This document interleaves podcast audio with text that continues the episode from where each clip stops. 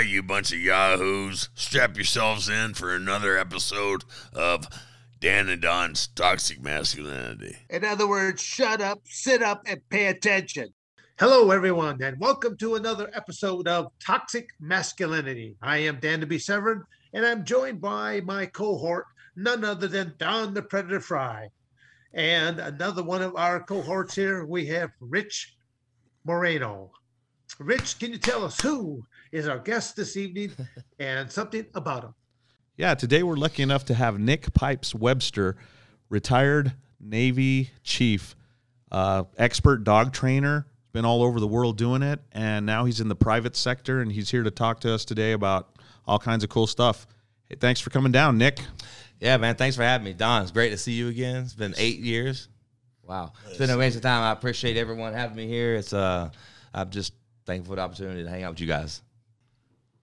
So, no, I was just I was just going to say, you definitely from a military family, because if, if you know the fact that your mom, you said your mom was involved in the military, you had a brother that was involved in the military. What about uh, your your father? Was he also in the military?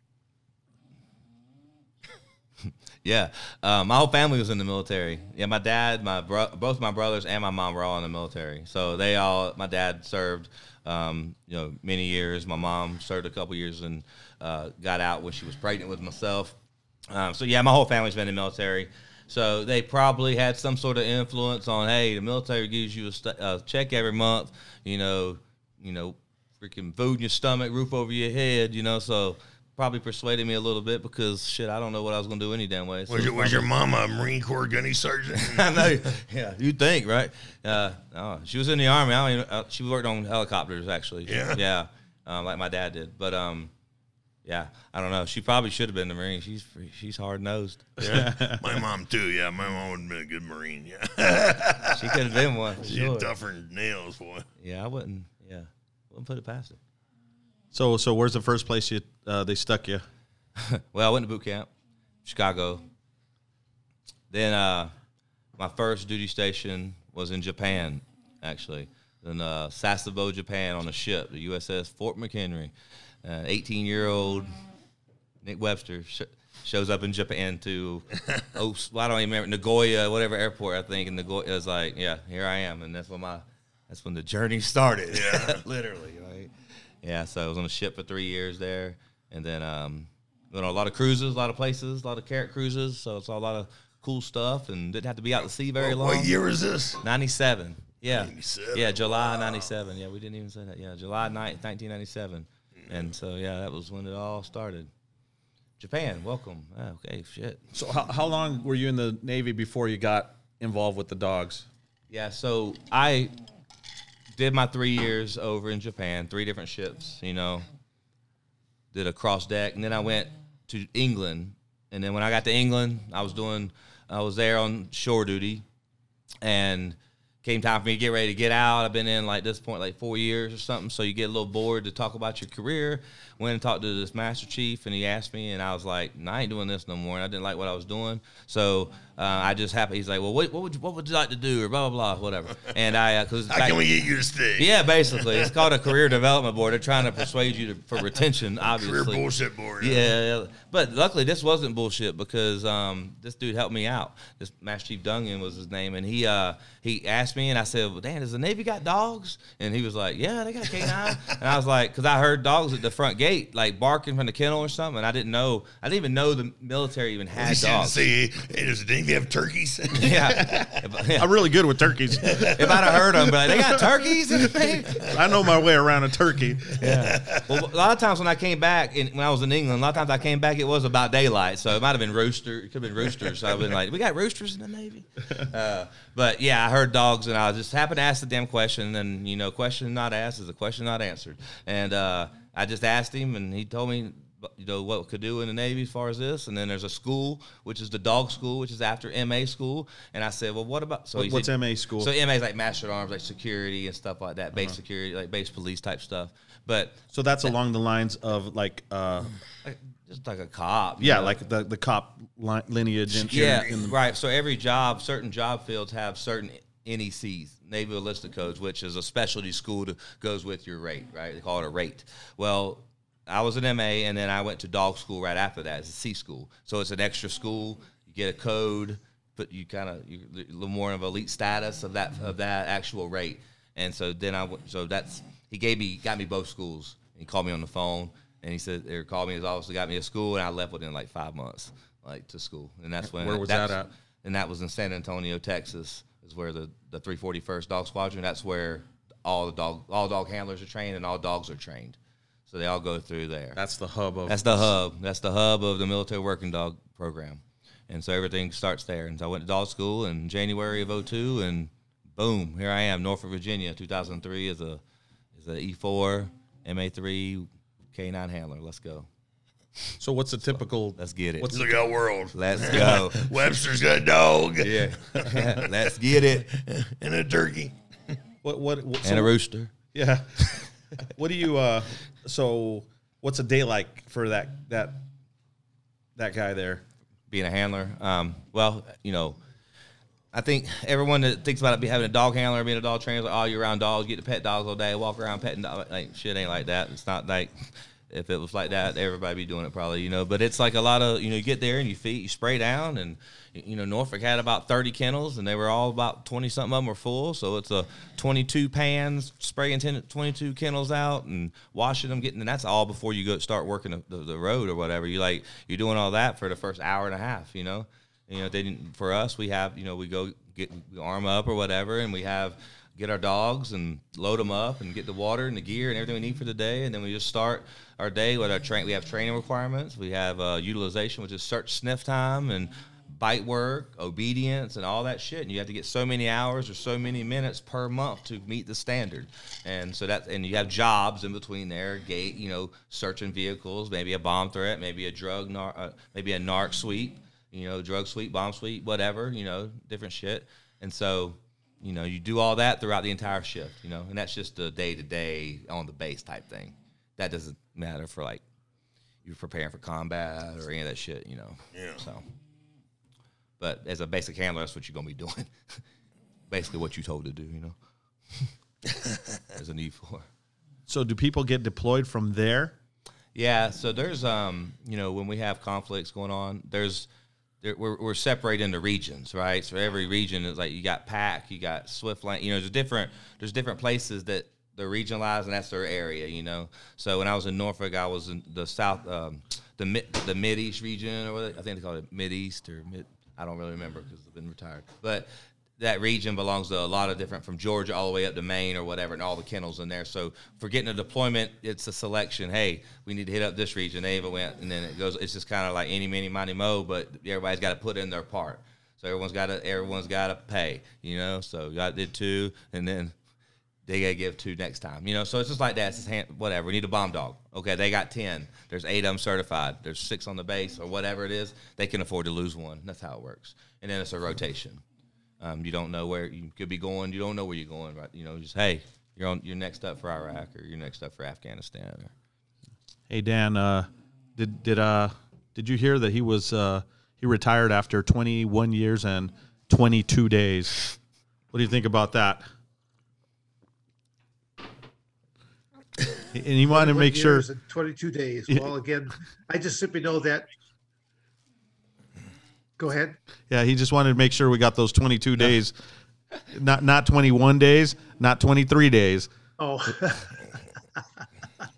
I just said every day counted. No, that that is one of the that is one of the perks.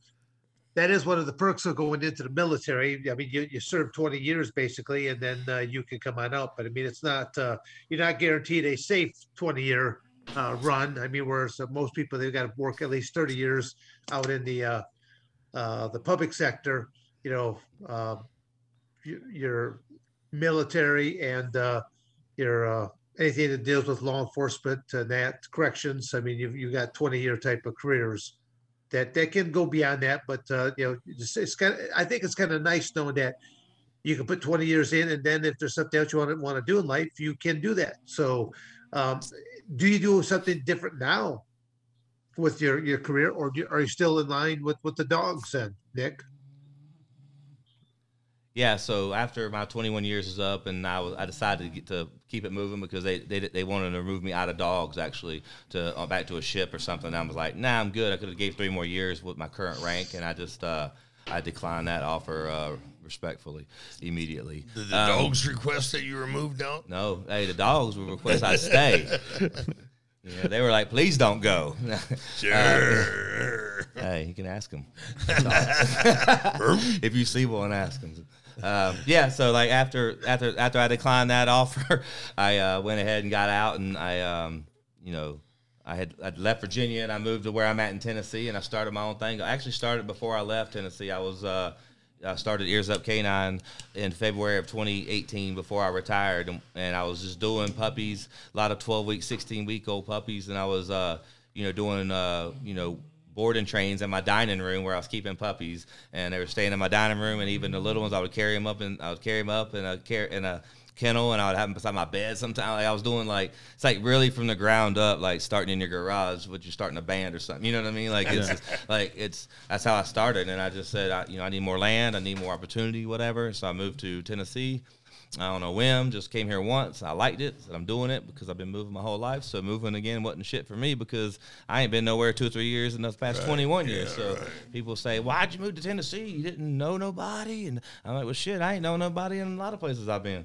And so I was like, whatever. So started Ears Up Canine down here in Tennessee. And uh, since then, you know, it's just been, been, uh, been very blessed to have the business that I've had and the way it's taken off. And, uh, I just enjoy the, I, I have a passion for training dogs, so it was very easy for me to make that decision to keep doing it because I like training, I like seeing the results, and I like seeing, uh, I like changing dog owners' lives. So when they see their dogs that are a complete, out of control, you know, you know, just straight chaos, and they see their dogs trained, and they see the, when I see the look on their face, it just, uh, it just kind of like makes it all worth it, no matter, you know, no matter what. Nick, when you're training uh, these dogs, I mean, are they are they just for, for different types of um, of the sectors that you came from? Or are they more for the military or for law enforcement, or do you t- train dogs on, on all on all levels uh, for even just for just people that just want a more obedient dog? I mean, I'm, I'm, so explain a little bit more in that. Yeah, so. You know, it's a, it's a good thing that, like, when I was in the military, I learned that side of training, like, Malinois and Shepherds and high-drive dogs. And then now, more in the pet world where I'm teaching, I'm giving dogs off-leash freedom where they don't even know how to sit on a leash. And I'm, and I'm training them to be off-leash trained and on command, you know. Um, so, like, I'm doing anything from French Frenchies to I got a, I got, next week I have a Dogo Argentino coming in. So, but it, the thing, the point of, I was trying to say about the working dogs, it's, uh, you know, training those high-end dogs and those high-energy dogs and then coming and training different dogs, it's always different training. So the obedience that I do now, I do the obedience on-leash, off-leash, e-collar training, behavioral modification, where dog aggression or human aggression, and then, um, you know, the type of dog really doesn't matter. There's a lot of, I do a lot of, um, you know, just a lot of behavioral stuff. So it's not always about the obedience and training, it's changing the dog's mind to think something different through conditioning. And that's kind of what I do, and it doesn't really matter. Uh, I'm not really doing any bombs or drugs, you know, things like that. I do this on my own. This, I run this shop by myself. Explain that Dogo Argentino. They're they're uh, they're a, a pretty dog. Controversial breed. Yeah, yeah. They. I mean, I know they're beautiful dogs. Yeah. I yeah. mean, it's just um, I don't know. Like I haven't never had any problems with them. You know, I trained a few, and but they're you got to really have. How big are they? Oh, man, this puppy I'm about to get in next week, it's like not even a year old, and it looks like a like a, it's a full grown dog. Right. Yeah, right. It's huge. I, I, they get to be I, like well over one hundred pounds. Yeah. Yeah, they're big dogs, but they're, I mean, I don't know. I I, I can know of worse dogs I wouldn't want to have. So. So uh, let's go back a little bit uh, from when you were uh, in San Antonio, right? Mm-hmm. You get you get deployed. How many times did you get deployed? I uh, deployed out of there. I, you know, I deployed when I went got stationed in Virginia. I went to Iraq in oh five, um, January of oh five. I went to Iraq, uh, got a got our gear. Got it was like back when you know things were just starting up not too long before that. You know, and it's like you get your gear, you get your you know, I don't even remember. You get your dog and you get in the truck and you drive to Dover, Delaware, and you hop on a plane and you go to Germany. Are, are you assigned a dog? Yeah. Like yeah. that's your dog. That's you're not like just picking a dog out of a kennel. No. So, yeah, I mean, when you get to, I guess we didn't even. Yeah. How does that happen? You get assigned a dog, you know, so you can get a drug dog, you get a bomb dog. You don't don't really know what kind of what dog you're going to get, but we want to try to want to try to match a dog up to your personality. You know, kind of you don't want a dog that's very overbearing and you're kind of quiet and shy, you know, because it's hard for you to come out of your shell. So we try to match up a dog for the person. Sometimes it's always not that easy. If there's one dog and one handler, then that's your dog, you know. But they do dog swaps. I mean, you can do a dog swap. Oh, then, he, oh they have those parties? Yeah. Did you hear about those? Did you hear about I those? never heard about those. Uh, yeah. Wow. Yeah, we. Who knew? Hey, um, see, is, that's why we have guests like you. This is in two thousand two, bro. It's way past that now. It's been back a long time. They were like the first ones. Um, but yeah, you could depend on who's you know who's been and who's who needs to go. You could do a dog swap, and that and that handler be trained up on that dog and must certify uh, through you know whether through the kennel master so must certify on that dog before you can go downrange. So yeah, you're assigned a dog. I had a bomb dog named Jury. And one hundred five pound Belgian Malinois. He was a horse of a dog. And uh, got certified. Yeah, you're going to Iraq. This is where you're going. Got on a plane. Flew to Germany from Dover, which is like a couple-hour drive maybe from Virginia, Norfolk. And then landed in Balad, uh, Camp Anaconda. And that was, and no one picked us up.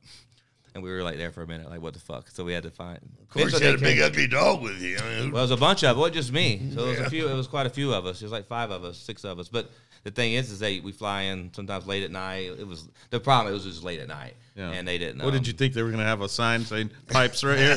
no, but, no, but. Limo? The, yeah. No, but the thing Dogs. about it is when you when you don't have any, like, there was no pre-deployment training. Now there's schools and shit you go to before, but there was no pre-deployment training. So it was just like you literally just flying in to, from your base to Iraq. Here you are. Okay. Where are we going? What are we yeah. doing? Like, you don't know what you're doing. You mean know what you're doing, yeah. but you don't know where the fuck you're going. It's you're not just, an itinerary. We're here. Like, it's not, yeah, it ain't like report to, it's just someone's supposed to pick you up, whatever, get you, just where y'all stay in and I'll hooch or whatever. And then it just goes from there. But, and you don't even know where you're working at. You know, you don't fly in and know where you're going. Like, oh, yeah, we got, this showed me where I'm working. It's a, it's just like you just kind of go with the flow. Wing it. you don't, I mean, what the fuck? You know, be like, where are we working at? Where am I sleeping? Where's my shower? Like, shut the fuck up. This is where you're sleeping. Yeah. Where's the toilet at? That's what I want to know. Oh, yeah, no shit. I'm fucking mile away. Usually a mile away from where you sleep. Yeah. Yeah. Ah, that sucks. You got to piss in the middle of the night, and you gotta. You're like, I'm just gonna go around. Take a hike. T- yeah. yeah, you got to walk a damn mile to go to a pisser. Pissing on the general shoe. You know. We used to piss in bottles. We used to have these big old liter bottles, and we would empty them out, and that's what we would. If we had to go. Yeah. Just open, I just fucking piss in the bottles, and then like try not to drink it during the night. Huh? Well, yeah. Well, no, you just leave them outside. But I'm just saying, like. Like, hey man, you need to do like piss bottle cleanup, bro. Like you got three piss bottles full because it's too fucking far to walk to piss. Yeah, like yeah. you piss in one of them big old bottles, yeah. So, but yeah, you just get there, you, and that's the way it was then. So, so you're in Iraq now. What are your, what are your missions? What are your what are your dogs doing? I was in charge of the kennel, so I had I was an E five, and I had a couple other Air Force, or I had a, two Army guys. One was an E five, one was an E four. I was more senior, and I had another guy that was with me, a junior guy, an E five, and uh, so I kind of ran the kennel. So you know, we worked with the we were I was kind of attached to the Army we, at that point, initially attached to, and then we um. So we have to talk to them. They don't know our shit. They don't know nothing about canine, you know, whatever. So we got to talk to them, get them all, you know, warm and fuzzies and how things are going to go and then, you know, and this and that. So, and then we have, then, you know, we get missions in and we have to, it's a lot of, lot of, lot of politicking, right? Where I got to go in there and be like, hey, listen, we're here for this. I have two bomb dogs. You know, we're here for missions. We want to go out with, I don't care. We're going out with group, going out with, you know, You know, any Delta, any O D A, any any entity, we want to go on these missions because we want to sit on the fucking fob and search vehicles or whatever dumb shit that, you know, and we want to get, we want to do some shit. Get in the mix. Yeah, we want to do some, we want to see some action. So I make sure they know, understand that we're fully capable and qualified, and if you keep us here, you're just deteriorating an asset. And, you know, so we got to go on a lot of missions and uh, get to go do some really cool stuff. Just, uh, you know, it just it comes in like a request. You find really cool stuff. Well, you encounter stuff. Well, what the fuck is stuff? Come on, man. I'm going to tell you. Exactly. I'm going to tell you.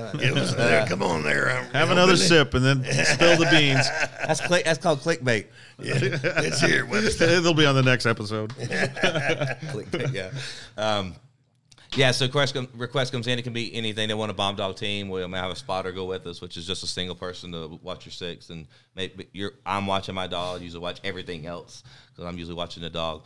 Um, so just, uh, you know, it could be anything, you know, doing, you know, any any high-speed missions where maybe they're trying to locate someone, locate a, a terrorist, or they're trying to, you know, find a cache, or they think there's something in this area. They want the dogs to clear it first because they don't have, obviously, any assets to walk and clear stuff. So it's good to have a bomb dog, no matter what mission you're doing, to clear clear a path, clear a route. Dogs in front, clears it, everyone else come through. So whenever they can get a dog on a mission, they're like, it's awesome, because if not, they're just kind of just walking, you know.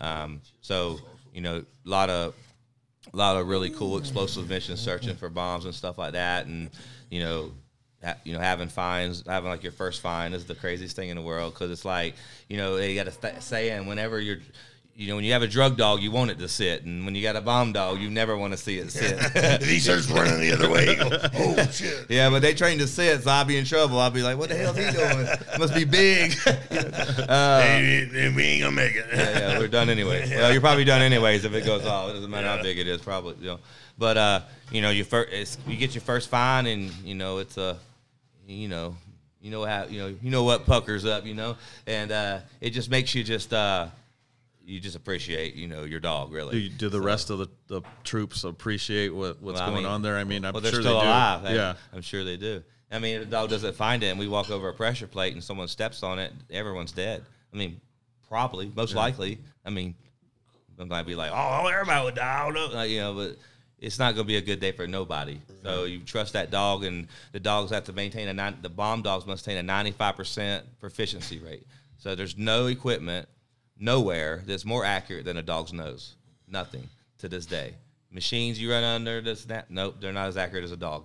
So that's why they're so highly, you know, you know, they want them everywhere. You know, they're highly regarded, and anytime you can get a bomb dog on a mission, hell yeah. And anytime you can get a patrol dog as a dual last dual purpose, either it could be bomb and a patrol, or drug and patrol. And if you get that, then you have a double. It's like, you have two assets. Are, are they trained in attacking also? Those same yeah, dogs? Yeah, that's what I'm saying. Dual purpose. Yeah. So, so no, I know you said uh, you know, drugs or bombs. No, no, no drugs like drugs, no. bombs go together. No, no, no, no, no. Hell no. Because hell, I may sit. You're like, what you sitting on, buddy? I don't know, man. But this thing or, right here, uh, he's good. Back, you back don't want it. Claymore mine. Yeah. Um. So no, it's uh, they could be bomb and attack, which we call it patrol. Bomb and patrol, or drug and patrol. So, but that's a dual-purpose asset. So, mm-hmm. anything pops off, or any missions that require a bite dog, possibly. So, the, oh yeah, so they both they do both. Yeah, they do both. Yeah, it's funny because people ask that question. If uh, could a could a drug dog be a bomb dog? I swear, I, we hear it all, all the time. We're like, and we're like, well, no. Mm-hmm. We're like, well, could you teach one to sit Thanks. for drugs and down for bombs? And I'm like, I ain't trying to play with my life like that. I'm not. Well, he like accidentally lays down or something, you know. And I thought he was sitting, or right. Or yeah, yeah, yeah. But yeah, so. Dan, did you get? Did you? Did you have a follow up on that? Falling asleep. Yeah. Okay. No, no, no. Actually, I did. I did. When it came to like the the, the bomb dogs, for example. You talk about the pressure plates and that. So obviously, it's it's their sense of uh, their their sense, keen sense of smell. Is there, they smell it first, or is it? Is there a special breed that's, that's better, more sensitive to sniffing out bombs as opposed to sniffing out, uh, you know, drugs or other type of aspects? I, I don't know if the, the weight of a dog is so much more different than, than the weight of a human being. If if the pressure plate, you know, wow. could, you, could you give a little bit more explanation on, on, on any of that? Yeah, Dan. Like, so we the dogs that we like we normally use. Depends on if it's a what if it's just a straight search dog. They use a lot of labs sometimes because a lot of the shepherds and the Malinois are dual So dual purpose with bombs and, or bombs and a patrol and drugs and patrol, whatever. So with the bomb dogs, for example, the Malinois, the G S Ds, the Labs, those are the best dogs that we have found that have, have the best noses. But when we're also talking about, I'm talking about going down range, but when we're on, on installation, say Norfolk, we have submarines. So you're not taking a one hundred five pound Malinois, like drug dog, for example, down a submarine. submarine. Yeah. Well, huh? yeah. He sniff out the submarine. He, he ain't in the water. He has one even fit. Yeah. the um, we use like Jack Russells, Springer Spaniels, uh, dogs like that that are small that can fit down in submarines and can search thoroughly. Vice a dog like Gage, like, like Gage, like Jury that was one hundred pounds, even though it was a bomb. Well, what dog. What would they be looking for? Well, yeah. I mean, drug, the bomb dogs. Well, we they're trained on a numerous amounts of odors, like eleven odors. Um, you know, more, di- sp- more specifically on, on a submarine. What, like well, you, you would think those dogs. Are your guys? Well, th- we do drug sweeps there normally for for our own guys. Yes. Oh, okay. Because the drug that's high. It's like what else are you gonna do on a submarine? Yeah. No, no. I mean, ship. We do ships too. Ships, building. People bring it to work. People come to the gates with it. You know, like so.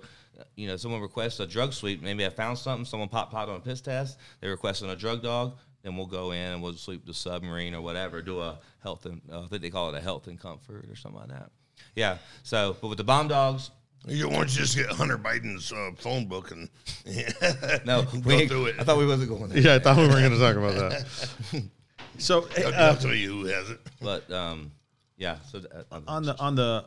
You know, you notice a, a lot of Ma- Belgian Malinois mm-hmm. are, are picked to be bite dogs or whatever you yeah. call it, you know, like, uh, or downrange. They're, they're used in law enforcement. They're used in the military. What do you think it is about that breed that, that's attractive to dog handlers? Uh, I mean, what's not attractive about a Belgian Malinois? I don't know. He lit up. Uh, wow. But they're loyal. They're loyal, right?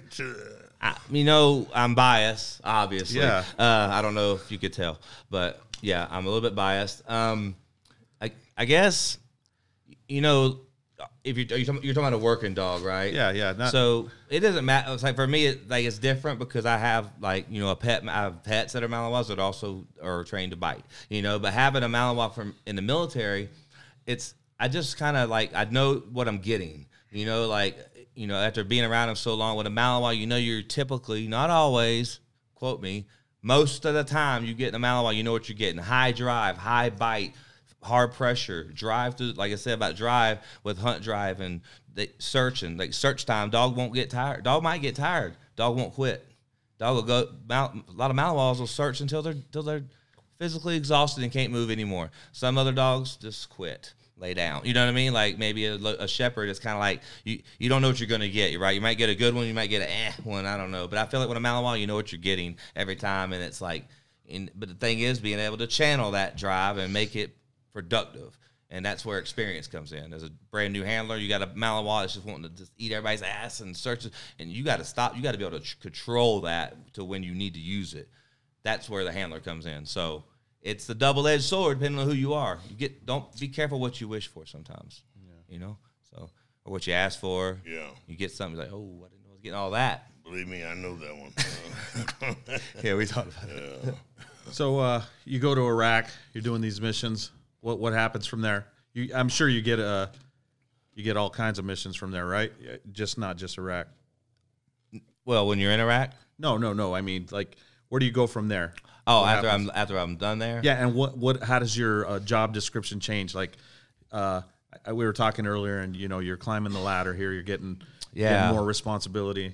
Yeah, so we'll just speed it up a little bit, you know. So you, you, I went back to station. Uh, luckily, I I survived, didn't have any crazy injuries or anything, and all my fingers and toes were intact. So I was blessed in that aspect. A lot of missions, a lot of you know, a lot of a lot of good. Things happen, or some fines, some good stuff, you know. Fun oh yeah, stuff. yeah. That's that's. Yeah. We, I want to talk about that, but yeah, uh, like he was saying, like what what what did you find? Oh well, was, well. I mean, you, you're always gonna like a lot of cachets. Like cachet people having weapons they're planning on using against you or using, you know, their their just weapons caches and stuff. Yeah, like that. I saw that. one today. Yeah, it, yeah, I saw one here. uh, but like, you really want to find out, get that stuff because you know they're using it against us and stuff like that. So finding uh, finding. Some explosive, like, uh, for example, like a H B I E D, it's a house-borne I E D, being able to, like, for like, it's really hard for certain dogs to do things like that because you have to train that way, you know what I mean? But that's such a good dog. And like searching a door before a team goes in to clear the building, whether it be to find, maybe it could be a hostage situation. I don't know. Just depends on what it is. Could be like maybe a high H V T, a high-vis target that we want to capture, may not want to kill, whatever, depending on the situation. You know, you're not going there, just going there to do a job. But like depending on what the – the mission is in the job before you leave to find out exactly what target is, what mission is, and snap. And then, you know, we, we go certain, for example, went to a place where there was a building where it was like, a, it was basically like it was been set up, you know, so it was like deck cord going around the door and a lot of, a lot of things were trying to bait us in.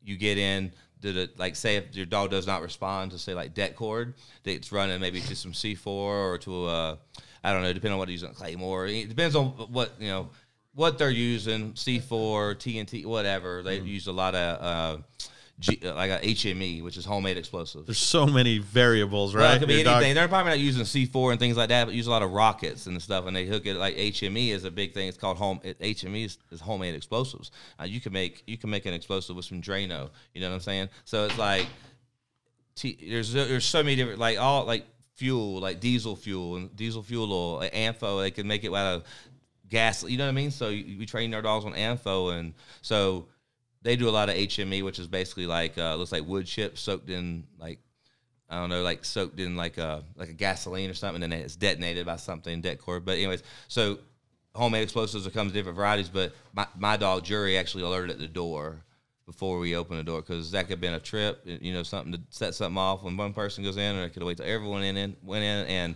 that day was a remote. Phone, whatever, from a mile away or whatever. So my dog responded at the door, and we didn't. We just called in, you know, we took our steps with the E O D and whatnot, this and that, and it, for sure it was a, a big bomb, a, a lot of explosives inside there. At that point, is it just boom and back out or what? Ah, uh, we're out of there. Yeah. We got to get, when we wait, we back out there, we set up, you know, six and twelves, you know, we set up everything, and then we, you know, call in. How far away do you do you evacuate? Well, it depends on the size of the bomb. Right. Honestly, right. we don't well, know. I mean, a long ways away. It, yeah. A long ass ways away. I mean, if you don't find it, but you the dog does, and you don't visualize it, how uh, far do you? Yeah. So it's not like, you know, that's a car or that's a bus, right? right. Yeah. So we don't know. You, we're going to get, I don't know, I'd say five hundred, five hundred meters, five hundred yards. five hundred, yeah. Man, five hundred meters, but five hundred yards away. I mean, that's a good distance, you know, just to. You just want to set five football fields. Just want to get the hell out of there. Yeah. You know, you, it's you like know, about a mile. Right? I feel like, yeah, I feel like it's like you just know the distance, like right. to get away. Like I know to just get away. We're not going to be like at the roadway, like the road. You know what I mean, yeah. or whatever. Like it's, you know, a few hundred feet. You know, four or five. I mean, you need to be out of there. You know, a good ways. But um, and we set up, and then they come and do what they do, and you know, gets.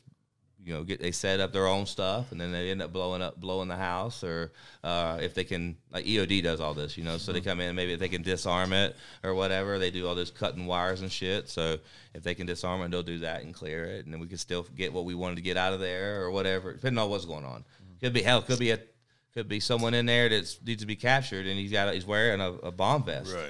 I mean, and he's like, "Oh, help me!" And you get close, and boom, mm-hmm. done. That's happened before. For sure. I mean, I ain't really? seen it, but I know it's happened. Yeah. It happens all the time. Suicide bombers. It's walk yeah. up to the gate and set themselves off. Boom, done. Right. So, I mean, a lot of stuff like that, man. A lot of roadside. I found some roadside stuff, stopping people. The whole, you know, we're out there in the front. There's just two dog teams because it's a lot to search with one dog. So you need two bombers out there, and we're actually clearing and, you know, finding – a lot of H M E, a lot of buried rocket, you know, things like that. Daisy chain. I found a daisy chain one time. But I think Dan asked about pressure plates and the weight of the dog, and I wanted to go back and a- answer that because he's um, asking for a different reason, though. Yeah, but the, but the but the weight of the dog um, doesn't really matter because it goes by the what the what the pressure plate is actually set to. For like any dog's gonna weigh more than a few pounds, so you know it's it. And if if that happens, then it doesn't matter anyways, because we all go it, it goes boom and we go die. We turn into a pink mist. So we train our dogs. Well, they want to train dogs to work to source the closest they can. But when I go to combat, I train my dogs to respond away from source. So source is where I where. you encounter the where I want them to counter the majority strength of the odor, you know, and so he, I want him to sit a couple feet away from when we're doing when we're doing roadside sweeps just for that reason. But we don't want them to step on nothing, any dog, because it you know sometimes it won't go off maybe right, but yeah. it, that, I'm not taking my chances with for that sure. kind of uh with that. Do you think uh think these dogs have uh un, you know like uh you have your basic senses, right? You know, your smell and your, your sight and stuff like. You think they got something else? You think they have an extra sensory that you know that sixth sense? Yeah, you know, something that they feel. I definitely think dogs feel energy. You can tell when. I think dogs can tell your energy, and not just by your body language or your face, but they can feel. I feel like they can feel your energy. They read your aura, like a vibe, right? Yeah, like yeah. a straight, like a straight vibe, right? Mm-hmm. Um, they just kind of know, like it, it's. Uh, I don't know. You walk into a room where you're like, it's like, damn, it's tense in here. Like I've walked into many yeah. rooms like that. And you're like, just, you just feel the energy. Yeah. Dogs can do the same thing. I feel like, but on a different level, you know. But their sight, they're they're you're seeing, they're hearing, you know.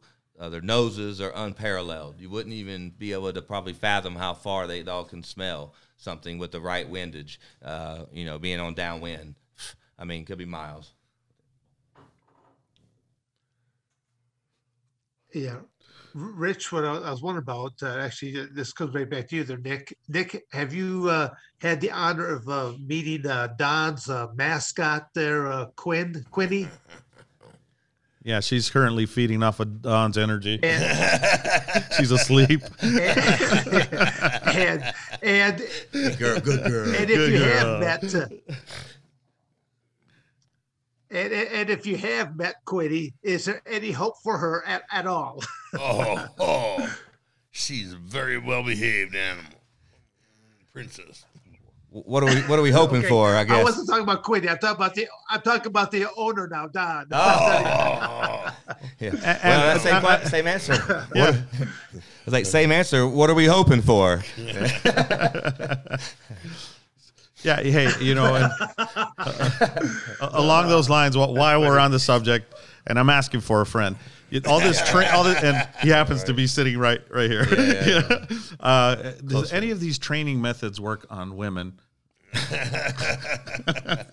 You mean like sit, stay? Anything, man. Anything that'll, anything that'll give this guy uh, it's a big command. Anything that'll give this guy a little bit of an advantage. You know what I mean? You know, from from what his traditional training methods are. Yeah. my my failure, my, well, my failure, failure. Yeah. Well, well, I tell you that uh, they tell us in the dog world, you know, a lot of people talk to their dogs too much. So maybe you should start using more like body language or uh, facial pressure, uh, something like that to get your point across. Maybe talking doesn't work. Some Sometimes you show how much you know by how yeah. much you don't say. Just be aggressive. That's what I say. Yeah.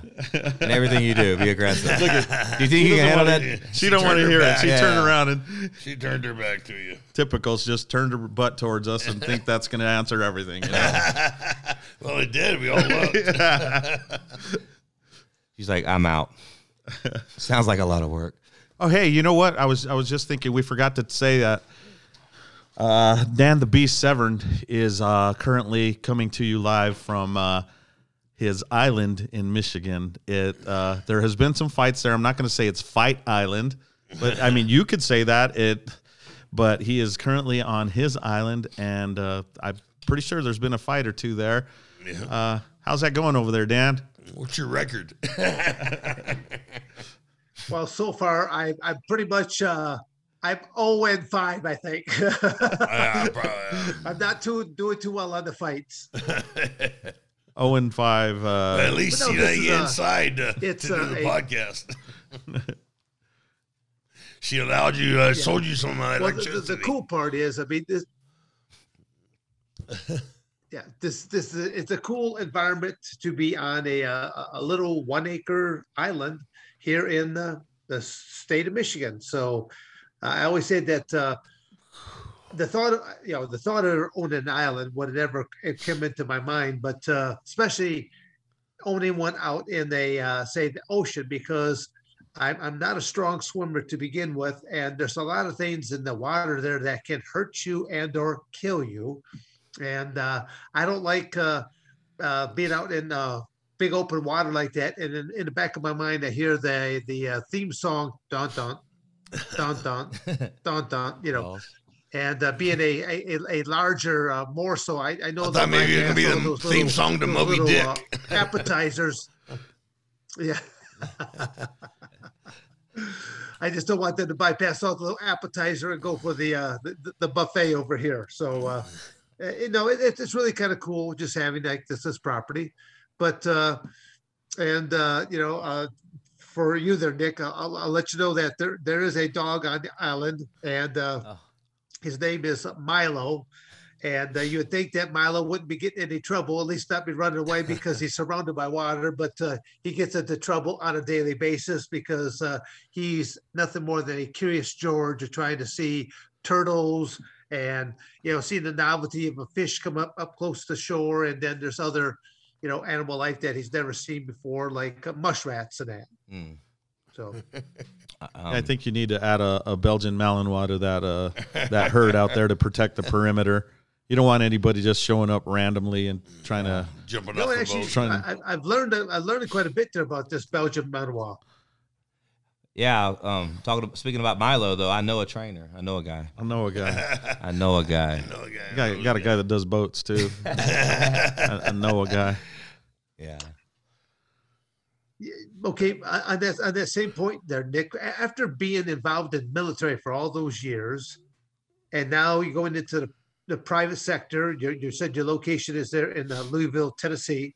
I, I keep, each time I, you, you say Louisville, I keep wanting to think that you're in Kentucky, but it's Louisville, Tennessee. Um, how many uh, how many dogs do you currently handle? And and you said primarily it's for obedience and uh, just a couple. Uh, I said a couple of different categories, but what what is uh what's the name of your operation? How can people get in contact with you? Yeah. Yeah, so it's Ears Up Canine, Ears Dash Up Canine is um, you know, the name of the company, and um, you know, it's uh, it's really like I don't know, like I, I guess when we talk about like, you know, I do a couple dogs at a time, two, three dogs at max. I'm doing this by myself, and I want to have as much um, one-on-one time as possible because I'm the one doing all the training. You know, it's just me, so I maximize the time spent with the dog, and I have two Belgian Malinois on my own. So any dog I train is ex- you know, it's extra, so it's a lot of work. Um, even just by myself with three other dogs. So um, it's uh, that's about the max that I do. But as far as the training, you know, I just want to touch on one thing that a lot of people may not really understand. It's not really about the sit down, stay, come aspect, because I, I, I really, you know, buddy of mine said this before. He's like, I think a trained monkey can teach a dog to sit down and stay. It's not that hard. But it's the really hard part is to teach, see, see. Downstay. Yeah. Look at no, nobody ta- nobody Look. taught him. Yeah. Trained monkey. uh, but um, the, yeah. the the biggest part is teaching the owners how to properly live with their dog and providing uh, education to them on how to, you know, establish structure. The the foundation, you know, is the most important thing, and have rules. You know, um, I was talking to Rich earlier about just ba- something basic that you can, you know, do with your dog or whatever, right? And like I always, I just, I told him you replace wanted behaviors with, you know, or replace unwanted behaviors with wanted behaviors. You just change it up. You show the dog what's, what you, what is okay and what's not okay. And when you start establishing a house that it's calm and it's black and white, where inside is for laying down and relaxing and outside is for training and running and playing and all that other stuff, that is when your dog becomes stable, and then your obedience can excel from there. But a lot of people don't have any of that. They don't have no obedience, and the dog is all over the place. He's running amok. He's jumping on couches. He's jumping on counters, eating di- eat the dinner off the counter. They're pissing in the house. I don't know, kennel. It's uh, it's complete chaos. So when that is done, and that when I when I teach owners that, and I do that with every dog I have, there's they, there's no they don't they earn their freedom. It's called earned freedom, you know. So they have to earn it through, and they must do walk. It's almost like being in a boot camp, you know. But then I give them more freedom as they earn it through training, and they start experiencing what off-leash freedom actually is, and they love it, and they're like, oh, yes, I want more of this, and they start to appreciate the structure and the rules because they want to be led. They don't want to lead you. So that's actually the real training. The other part is, yeah, it's training. It goes with it, but, like, e-collar, off-leash training is a lot different. It's way more in-depth, obviously, but, like, the sit-down, stay, the little, the little basic stuff that anybody can do, that stuff is – Uh, extra as far as like I like to build the relationship and set the tone for the entire house first, because what's good having a good obedient dog that has no rules? That doesn't right. make any sense. Right. Like you couldn't have a great obedient dog that had no structure. That doesn't exist. So yeah. Structures first. So what what are some okay, things that the difficult? Go ahead, Dan. The difficult part about that though, would would you say, um, uh, Nick, is the fact that. Do you really have to work with the dogs more or with the owners more to get uh, to get the, the end result? Well, I hope it's the dogs more because I keep them for about three weeks. So if I, you know, I uh, don't want to be around the owners. Yeah, much. I can't. I can't keep the people for three weeks and then do three hours with the dog. That wouldn't work. Um, but uh, no, it's actually, you know, it's it's I do the le- the least amount. Obviously, my turnovers are extensive. They're three to four, probably like maybe three, three and a half hours, depending on the package, right? On how much stuff, but between anywhere from between two to three and a half hours when the dog, when they pick their dog up as to what the turnover is going to be with going over the paperwork and then application skills where I'm doing the commands and they're do, they're doing the commands and I'm I'm critiquing them. They're going to mess up and then I'm going to fix them and then I'm going to show them the right way. And that is what I do on pickup. But during when I have the dogs, those for me that's the easiest part because I like training the dogs. The turnover is not hard. It's just like monotonous because I do it a lot. But it, but it's it, it's it's probably, you know, I do less of that at the end, but it's probably the most important part because if they don't uh, retain what I say or or the way I train their dog and the paperwork I give them, if they don't keep up with it, the dog can go back from trained to back to his old ways and. Yeah. Half an hour. Jeez. Like, oh, they're back. They're not going to do nothing. They're not going to hold me accountable. Watch this. They're going to do what you allow them to do. Yeah. So. I'm choking over here. I got to get some water. Yeah. Yeah. Get it, all right. Well, that was hose. That was one of the reasons why I asked that question, was because I was wondering Understood. about the uh, owners as opposed to you. You've been doing this, you know, for a better got portion it, thanks. of your life. Working with these dogs, both in a military basis, but then also uh, now in the private sector. So you you can see this and, and, and have much more realization for it. I'm just looking at now. It I would still think that you have to teach the owners a little bit more about how to keep carrying on with the same um, protocol that you would want them to do to have a successful um you know, time period with, with their with their pet. Yeah, that's that's really, you know, why I say that it's ten percent trainer, ninety percent owner. You know, what I do is a small part of the dog's future. You know, if you keep up with everything I've done, you're going to be okay. You know, practice ten, I said people give me a couple sessions a day. You know, we don't want to train over fifteen minutes a session. So, you know, give me two, fifty, give me thirty minutes a day out of your day to train your dog and keep up with certain things, keep drilling stuff. Um, or they will, they'll, they'll know that you're not going to make them, you're not going to hold them accountable and they'll go back to being what they were before. So um, it doesn't, you know, ten percent of me, I say ten percent, ninety of them, because they got to keep doing it. It doesn't matter if I train the dogs, if I don't train the people, the dogs ain't going to do nothing. So how long do you think the owners need to put in? Per day. That's what I said. Yeah, so like thirty minutes yeah. a day. I mean, not even maybe twenty. I mean, you just need to do a couple sessions. Just re- reinforcing what they've already learned. Or, or yeah, keep it- up with. Yeah, I mean, I train. I have Gage, which is the best dog in the world by far, and uh, of course, uh, hey, I mean, I okay. After, oh, after next to Quinn, Quinn, next to Quinn. So well, that's just you know this this. So is, she's here. Yeah. We, got, we got two U F C Hall of Famers here, so we got to talk yes. about fighting. Please do, yeah. So yeah, enough about me, man. I'm, I'm here to talk to y'all. Do too. you think do you think Milo could take Gage three rounds, five minutes? I don't know. You probably stand up fight or anything was anything goes. Mm-hmm. Head button everything. I'd have to refer to my counsel, Michael Vick. What kind of dog is Milo? Yeah, he didn't. You didn't tell us. Milo is a, like is an English shepherd, and he's a, he's, a, he's actually too smart for his own britches. He English. knows how to work the system. He's too smart for he you. He knows what to do with. Uh, he knows what to do with uh, with with uh, Mama, and he knows what to, what he can't get away with me. No, oh, he's English, so he'll probably retreat. But, although that's a French, Ooh, right? That's a French. French. Yeah. Oh, yeah, yeah. Just, now they just throw it down and run now. Yeah. They just got beat. How much does uh, Milo weigh? Probably right around uh, forty, forty-five pounds. Oh, wow. Yeah, let's talk about some fighting too, though. Yeah. Uh, what do you think? What, what? Did you get any fights in the in the Navy? No, not any. No, no, no. What I, about growing up? Do you have any retreat? Right? Yeah. What about growing up? Were you a fighter in school? I mean, I got in fights. I don't know. Like I've, I've been in fights in my life. Yeah, I mean, quite a few probably. But seems like, um, yeah, growing up, I've been in fights. I got beat up, of course. I've won, I've lost. We've all won and lost. Right, like, yeah. But uh, I just think that just makes you who you are, and just yeah. makes you a hardened soul. And I don't know. That's how you, I think everyone should get have their ass beat at least once. I right. think uh, I think there should be a government agency like the I R S that whoops your ass once a year, need it or not, just so you no. get that respect for people that know you that never had their ass kicked. You know? No, they need it. Yeah, just especially now. Yeah, for sure. Let's be honest. Uh, who's your favorite? Who's your favorite fighter? These two. President? No, course. no, you can't. You can't. You can't. My favorite fighter, president or not? Any all know. time, all time. God, that's a that's a loaded question. I don't okay, think, give me, give me. It's top. hard. Like I love so I like so many fighters. Like I swear to, I I watch old fights. Like I watch old Pride fights, old U F C fights.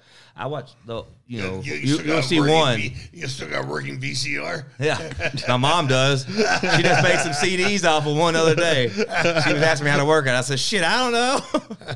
No, give like, me some names, it? man. Give me some names. Ah, like man, so, like it is. I'm. It's like all over the place, you know. But like I, I grew when I was younger. I was watching. You know, I seen Dan, I seen Don, I didn't, you know, back way, way back, you know, a long time ago. Because I used to watch Pride, and I was, so I graduated in ninety-seven. My, I don't know how I started watching M M A, but I've been watching M M A, I feel like my whole day, like a long time. I don't know, you know, like, I remember seeing Hoyce Gracie fight, so I've been yeah. fighting, I've been watching for a long time, you know. Um, but, you know, coming up, like, it's just, obviously, I always think, I always, like, kind of attract myself towards the brawlers, because I think back then I was just wanting to see somebody get knocked out. And that was the biggest thing. And so if you see someone knock someone out, you're like, I want to see that again. That was just kind of the way it was when I was a kid, you know, because even where I was from, we didn't, like, uh, as far as, like, Dan, like, there was no wrestling. We didn't have wrestling in my county. So I didn't grow up around it. So if I see someone wrestling, I'd be like, what are they doing? You know, and I wouldn't even understand it because I'm not even from a place that has wrestling in their entire right, conference. Right. Yeah. It's all football. We don't have M M A either, but there's – but there was, like, karate classes across like, Taekwondo or something.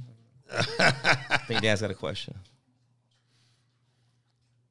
No, no, no. Actually, not a question, oh. just a statement, really. Um, because the keep you know, your finger down, boy. They never looked upon wrestling as being a you martial arts.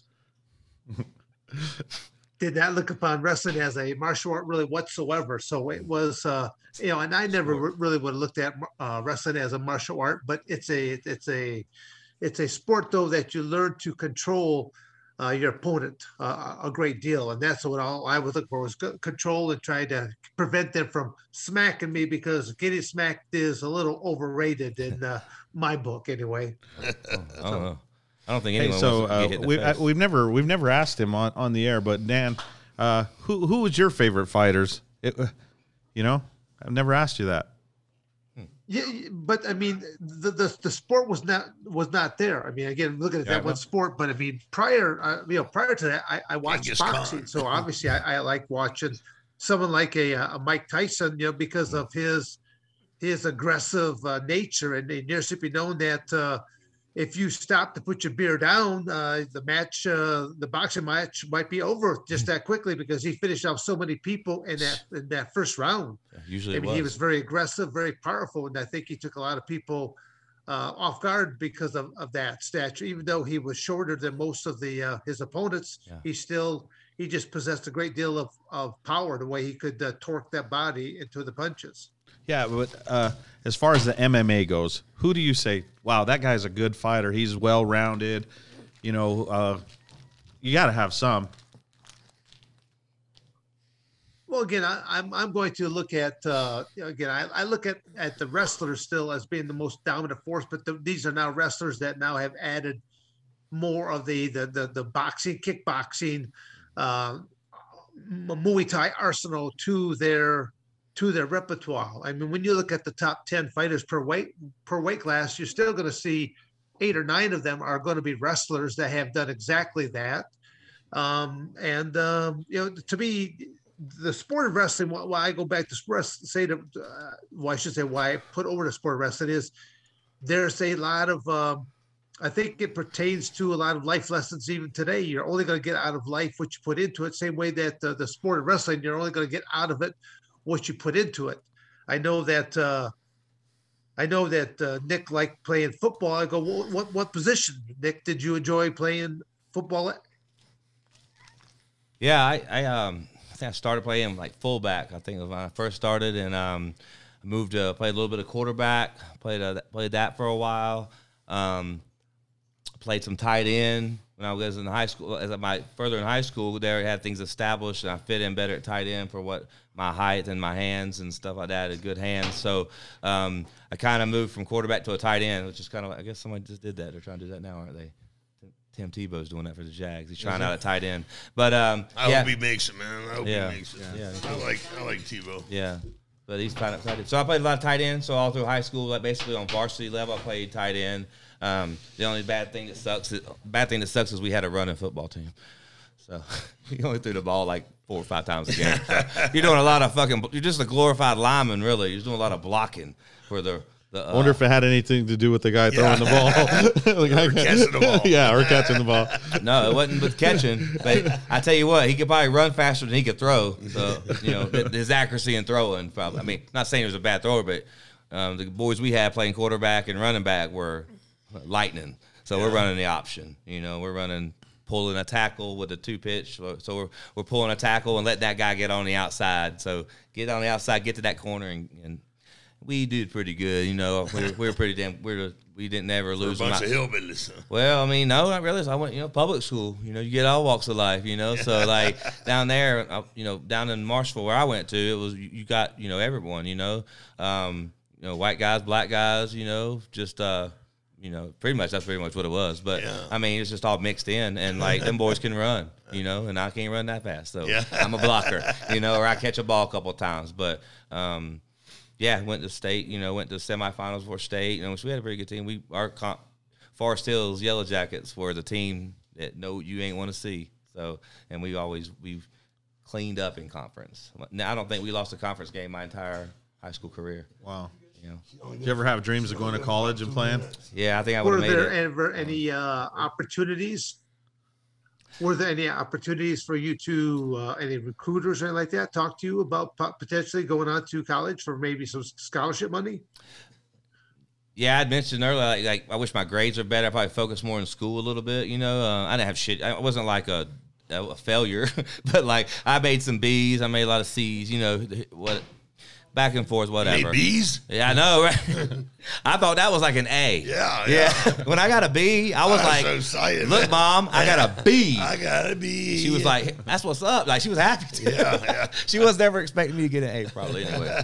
But uh, yeah. I got an A in some, weightlifting. Some goals are just un- unattainable, you know? I got an A in weightlifting. That's what I was like, yeah. Um, but um, where was I? Shoot, I forgot where I was going. What?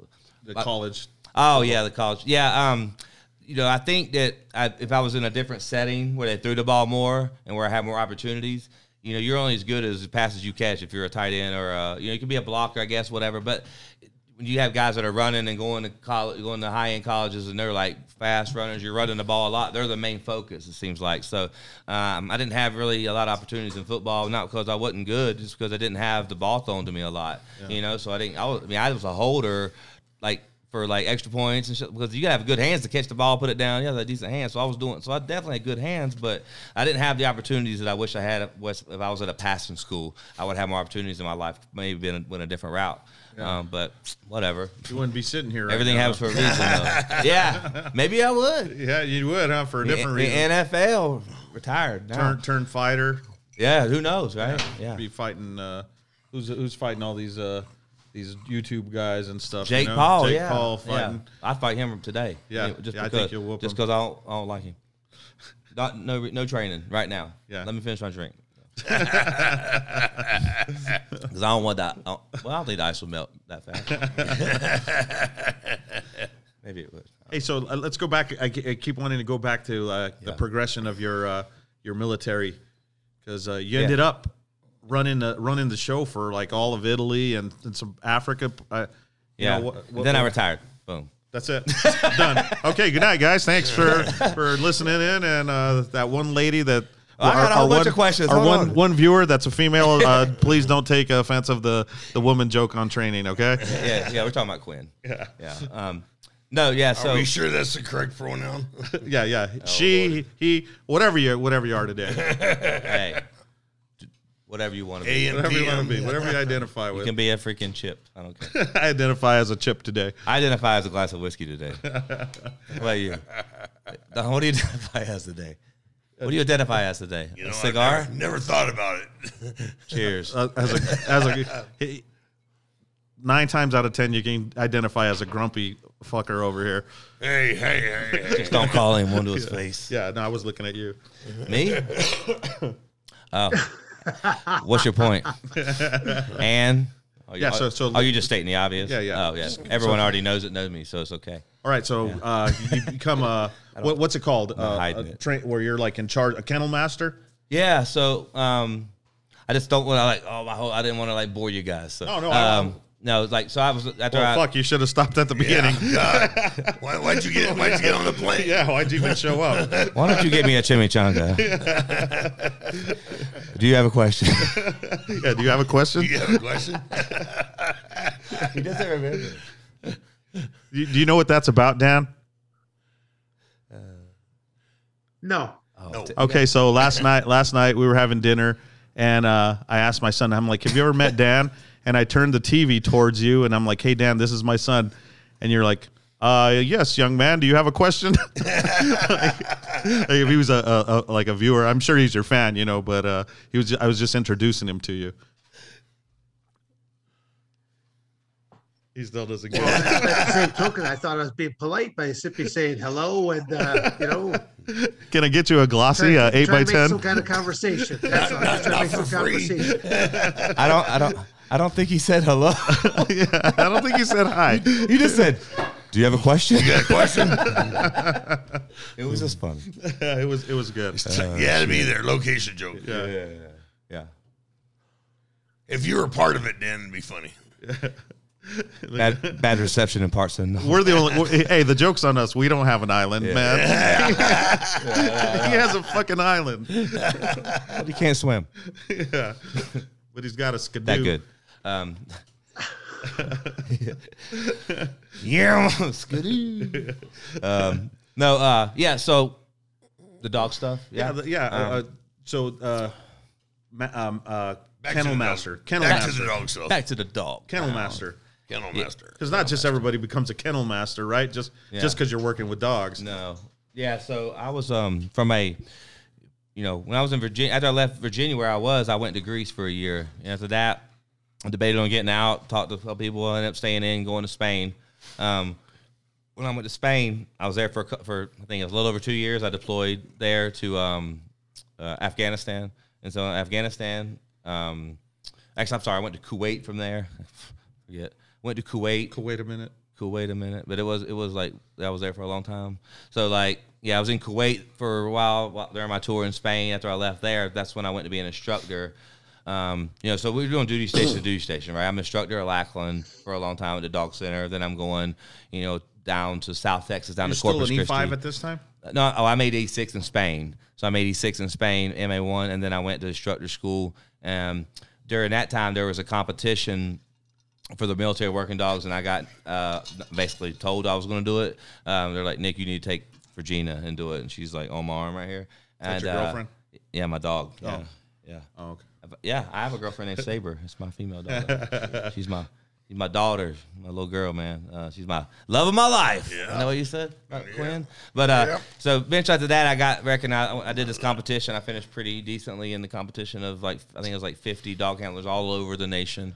Um, we finished in the top. When I, well, fin- would have finished first in the bite part, but had one little minor hiccup, which was a major hiccup to a dog uh, thing. But it was just missed one little search thing, and it cost us from first to fourth, you know. So we finished pretty high in that out of every dog, every dog team that came to do the competition, and that's when I got nominated to be, go to Kennel Master School. And when I went that, then I went to Kennel Master School. But at, even as a Kennel Master, you still can be a trainer. You have to have that N E C. It's another additional school on top of that job career field. Um, so I became a trainer in Italy, like you said, um, over um, you know. Nine, I think it's like nine installations in uh, four continents. So, um, you know, we're, we're in charge. It's Europe, so it's Europe, Africa, Southwest Asia. You know, and we have Djibouti, so we have Africa, so we have four, um, four continents covered there. So I just travel how many around. Dogs, how many dogs is that? It just like? Depends, man. Like Bahrain has a lot of dogs. You know, twenty something dogs. Some other kennels, like in Italy, have like five dogs. You know, so Greece is different than, um, you know. You know, Greece is different than Italy. Italy's different than Bahrain. Sigonella is different. So we always come out. All these depends on the mission, right? How many dogs you need.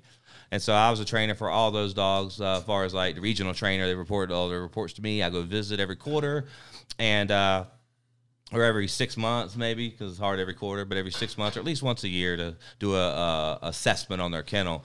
And um, then I went to Virginia um, to be a re- so I was a regional trainer in Italy, and then the one guy, the guy, my buddy, was retiring, so they moved him out of the regional kennel master, and I became the regional kennel master as an M A one, as an E six, which is, I think, uh, at, there has only been one other E six has been a regional kennel master ever, uh, as far as I can, as far as I know, you know. So usually it's a chief, usually it's a chief doing that, that or higher doing that job. Um, but uh, after that, I went to Virginia, and, and I was a regional trainer there, and over all of the East Coast. So pretty much. How does that rank structure work? You know how, like, in most, uh, in most like M O S's or whatever, you you have, you know, your your platoon, your platoon sergeant, your you know, your your um your officers. You, Come you on, know, you Marine. Your, yeah, yeah. Come on, Marine. It's been a long Spit time. It out. It's uh, you got you got your your uh, your staff N C Os. You got this. You know, like then you got your. Uh, your X Os and you got your C Os, you know, is, is that the same way in, in the dog handling world in the military? Did you have somebody like a, a ranking officer in the dog department? Well, what, we all in security, so we all fall under a certain thing, right? When you're on the installation. So we report to the security officer. Everyone does it. Not, I mean, not directly, right? Yeah. But you have a chief, and then the chief reports to the Devo, whatever, whoever it is. Yeah, but he's not necessarily a, the, the dog guy, right? Well, the kennel, they're not. No, no. They're not. The kennel master isn't is really over in, it's overly it. in charge you, of right. You're done, it's there's no one else. Well, the kennel master, yeah, that's yeah. it. Yeah, at a kennel, I mean, I was never really even at a kennel. I was at a region. I went from region. A lot of people were like, "Oh, I went straight to region, didn't run a kennel." I was like, "Well, I didn't have to. I didn't. Wasn't." I went to region. And I think they mad because I skipped a level and didn't go to run a kennel. I ran a region instead, so they were kind of pissed off. Like, why is, why is Webster get to go run a region? He ain't even been a kennel master. I said, well, I mean, maybe I'm, maybe they want me to run an entire region. Maybe one kennel ain't enough for me. I don't know. Like, damn. Like, why you hating? I didn't like, like say no, don't make me a, a kennel master at an installation. I was, but they offered me a billet. So whatever, I don't care. Um, people get butthurt all the time. Can't make everybody happy. Oh yeah, oh yeah. But anyways, so um, but as far as I do know, because I ran a region, so I know how it works. So the kennel master reports to the security officer, and they just basically you're the you're the S M E, you're the subject matter matter expert. So they take you what you're saying with you know as you know, as the word, as the gospel, right? Yeah. Out that, on missions, did uh, did you ever have anybody try to overrun your your your word on, on a mission or something like a oh, my word? Yeah, hell no. Anybody gonna talk shit to me? Nah, I'm kidding. Uh, I'm like I'm an E five. What you gonna do about yeah. it? And I got a dog now. Nah. Um, no, like it's funny because a lot of guys when you you know you know what you're talking. If you do know what you're talking about, you have no problem talking about what you you know the yeah. subject. Well. If you're junior and you really are unsure, you may trip up and do whatever someone tells you to do because yeah. you don't want to get in trouble or whatever. But being the S M E out there, you stick to your guns, you, man. You you were you're out there to protect the safety of your dog and the well-being of your dog above above everything else. And uh, you know, an order just because someone orders you to do something, that doesn't mean you have to do it. It's got to be lawful. It's got to make sense. And if it's, it comes on the thing with safety of your dog, um, then just say I'm not doing that. Respectfully, and that's what I did. I come across a general when I'm at the base. Hey, I need you to sweep these vehicles. My dog been working for forty-five minutes or however long. It doesn't matter how long he's been working. He was tired. It was hot outside. I laid him down, water. He's resting in the shade. Got water. Hey, did you go sweep these other vehicles? Or da da da. I was like, no, sir. Maybe a little sarcastic, you know. I was like, uh, I was like, I probably didn't say it like that. I'm just like yeah. making it sound good, right? Now, but, now, now you uh, look good. Uh, Shit's yeah, changed. Tough, yeah. yeah, right. Now I was like, I ain't doing that shit. Um, but uh, he was like, I need to sweep those vehicles. He kind of walked over. I said, my dog's taking. A, I probably said, you know, my dog's taking a break, so he's tired. He's like, listen, I need you to go sweep these vehicles now. Get it done. We got blah blah blah coming in. You need to make sure it's bomb free, cleared, and everything. I said, he's taking a break. I'm, I'm not doing it, you know. And and the thing is, is that he tried to get up, like, tried to get all big-chested and tough. He's like, you know who I am? I run the – I don't even know what he said. It doesn't matter. It was like – because I forgot. It went in, like, in one ear, not the fucking other. Because I already knew what I was going to say after that, you know? So he was just kind of like, what? You hear what I said? You know, trying to bark orders. And that's the whole thing is, like, having a set of – having a having a set, you know, of cojones is, like, is important in life because – I told that guy, that guy no, he's a two-star general or whatever he was. I was an E five, but the thing is, what's more important is my safety of my dog, and you can't, they can't win that, because if I say my dog's tired and they ain't doing it, I ain't doing it. Yeah. What are you going to go back and say? Hey, that E five wouldn't search with his dog. He said he was tired. If I was in charge of that dude, I'd be like, well, dog's was tired. he? Well, was he? was he tired? Well, I don't and he'd be like, well, I, he was laying down, drinking water. The dog uh, looked at me and went, well, shit. Yeah. yeah. Yeah. My dog was like this. Uh, but, yeah, I mean, so, you know, you you got to stand up for what's, you know, you know what's right. And a lot of people don't, because they kind of conform and yeah. go with the flow, because they don't want to cause no uh, friction. Yeah. Or, do, or do you have any racist dogs? Zero. Zero? They, they all like dog food. Dan? Okay, yeah, quick question for you, Nick. Um, uh, you, you talked about one of your de- deployments was to uh, Greece, and you said you stayed mm-hmm. in Greece for basically a, a year? That was one of my duty stations. Duty stations. Yeah, I was actually stationed there for a year. Yeah. As opposed to a deployment, is where you're stationed so somewhere and then you get deployed there. Were you, were you working with the dogs at that point in time? Yeah, I was a dog handler you there. Work, I was assigned. Working with the dogs at that time? Yeah, I was assigned a dog when I got to Greece. I was a dog handler, yeah. So I was, after I left Virginia, I went to Greece as a dog handler and picked up a new dog. But we just call it, like, that's my next duty station, because I was stationed there for a year. And I guess we call deployments like, like Iraq, Afghanistan, Kuwait, Syria. Those are deployments. But, yeah, I was actually stationed. I actually lived there for a year on the coast of um, the island of Crete in Hania. Did you get to go around and tour it and check out all the old... Well, did you ever make... Who's first? Go ahead, Mister Severn. Please, sir. Okay, well, that's kind of what I was getting towards. Did you get a chance to actually do a tour, like go down and see like the Parthenon or things of that nature? What uh, some of the, you know, Rome is full of history. So uh, some of the greatest fights in the world took place in the Colosseum. So yeah, gladiators. Yeah, I actually been to both. Uh, went to uh, like far as like being the Parthenon and going to Rome. I saw. I've been to Rome, been to the Colosseum. But, uh, yeah, in Greece, I got to go to – I saw the Parthenon. I got to see all the, the ruins. I went to Athens and done everything to do in Athens. Um, went to Balos and Gramvousa Island, which is probably the bluest water I've ever seen in my entire life. There's a sunk, there's a ship out there that sunk, and it was kind of cool. Um, so I traveled a lot, uh, you know, Star Beach, Mykonos, you know, different places. I traveled all around Greece. It was awesome. If I was to go back to somewhere to, like, vacation because I'd see it again, probably be Greece. For sure. So when you're training dogs and you go to a station where they have dogs that they've been trained by a, a Greek guy or an Italian guy. Mm-hmm. No, it doesn't happen like that? No, it's a U S dogs. It's a military working dog program. We we don't be like, yo, you got to start speaking Greek now. Well, hey, when in Rome, man. No, no, no. They don't have – you don't yes. – Yeah, we don't have – yeah, it's a, it's funny because it's a foreign base, but it's a, it's it, a lot of Greek people, a lot of Greeks work there and stuff, but the dog work, the U S forces run the base. And so the dogs get all trained in one language. It's not like you got to go introduce yourself to the dog. Uh, Parle italiano? He's like, huh?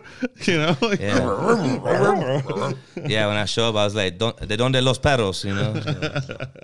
Uh, but um, no, it's they're all trained at Lackland Air Force Base, so it's all our dogs and stuff. So we have to keep a strict program, is what we doing. It's not a, it ain't no day by day program. We have books and protocols, and well, you order dogs and get dogs, and everyone's tracking everything. It's a system, so it's yeah, it's in depth for sure. You hungry? What is that? Chimichanga, big one. Grab it, man. It's a burrito, no, burrito. man. It's a burrito. Not right now. I don't know.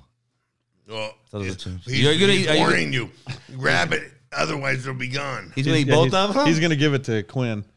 I'll get one in a second. Well, I might eat another one. Talk about some fighting, huh? What do you think about that? What yeah. You, you, why fighting? Don't you ask these guys some questions, man? Uh, you met uh, you met Don yeah. years ago, right? Yeah. yeah. Uh, Where's the photo at? I saw the photo last night. On my phone? Yeah. Let's see it, man. So Pull it up. It. It's fucking funnier and shit.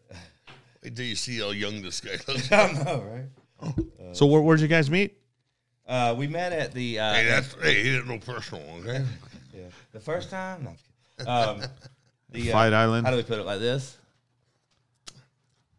You see it? Hey, yeah. Tony, can you get that on the screen somehow? Oh. Oh, okay. Yeah, but here, we'll just do, yeah, it's just a... Are we moving to just blow up Don. Hey, baby. You see him? Who's that? That's him. Yeah, I know, right? Show, I was like, show the young kid, though. Oh, you don't see me? You don't even look like you. I got no, no yeah. Yeah. Like, who was that dude? Yeah, no, I don't know. Like, I think you out-angled me. Not even a whisker. I, I think you out-angled me. I think Not you even a shoulder. Whisker. Like, definitely out-angled me, that's for sure. Um, yeah, I mean, I, I don't, I was there at the Arnold Classic with my mom um, at the expo, and we were waiting. I think I was waiting in line to meet Branch Warren and Johnny O. Jackson. And I just happened, my mom was with me. I was like, yo, hold my spot.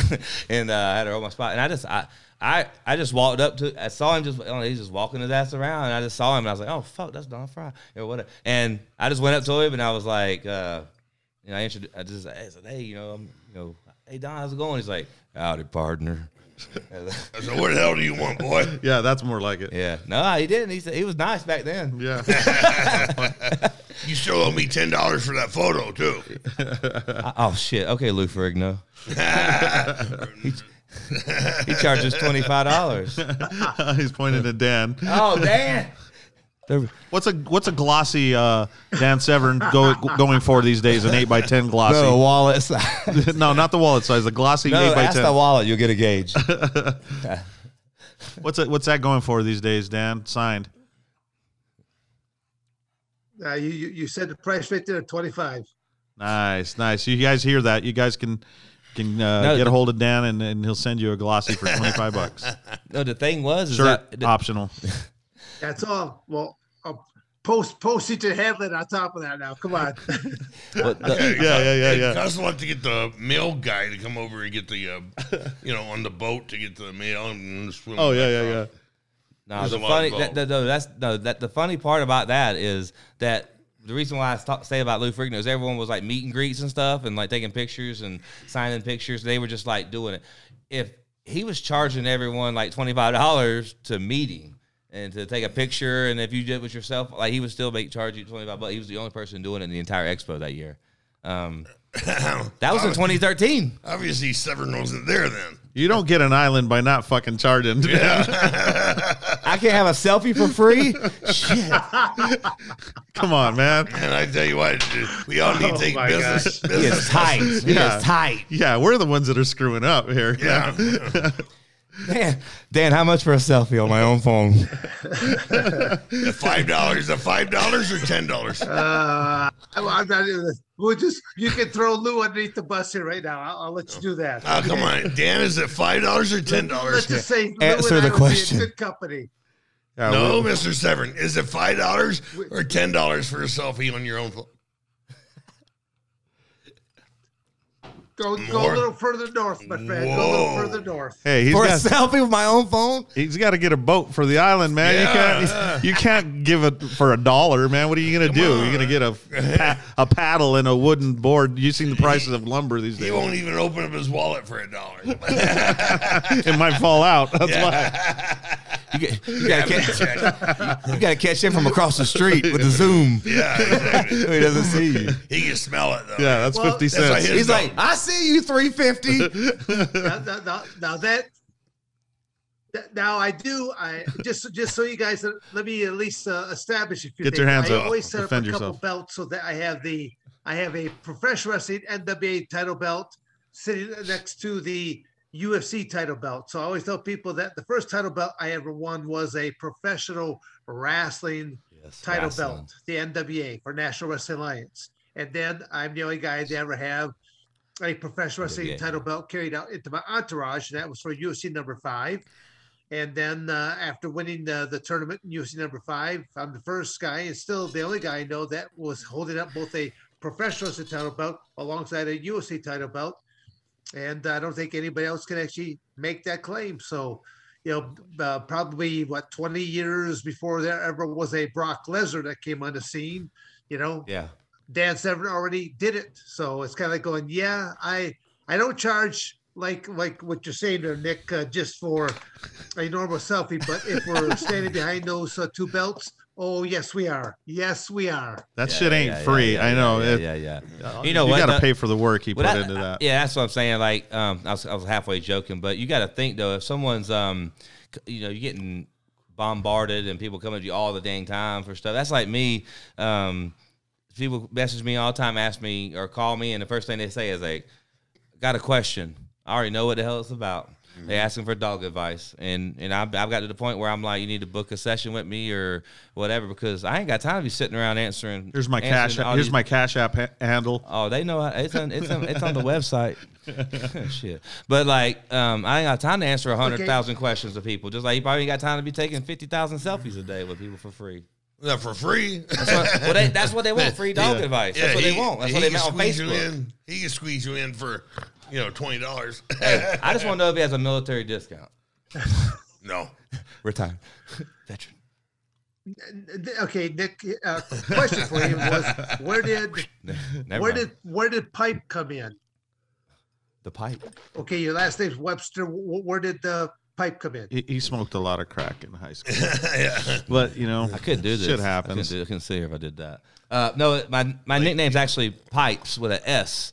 Um But, you know, I was back in when I first got to Virginia. I met a, a buddy of mine, uh, still a good friend of mine, and um, we were we were lifting. You know, we're big into working out, of course, and we were doing we were benching. And I used to bench press real close, right? Well, when you bench press real close, it builds your triceps up, less in your chest. So I used to bench real close, and I was benching like three fifteen, uh, like it, like you know, pretty pretty easily. But I was my, my hands were this close, and so.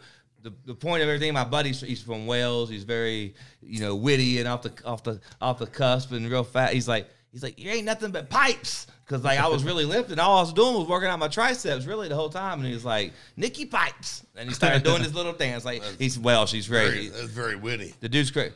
He's a witty guy. He is a witty guy. I'm just saying, but very like witty. It was just funny. Listen, it's the kind of guy that listen goes to the bar. Listen to the story, and oh. I'll go back. And I'll go back. He goes okay. to the bar and he goes. We're standing there. This is a true story.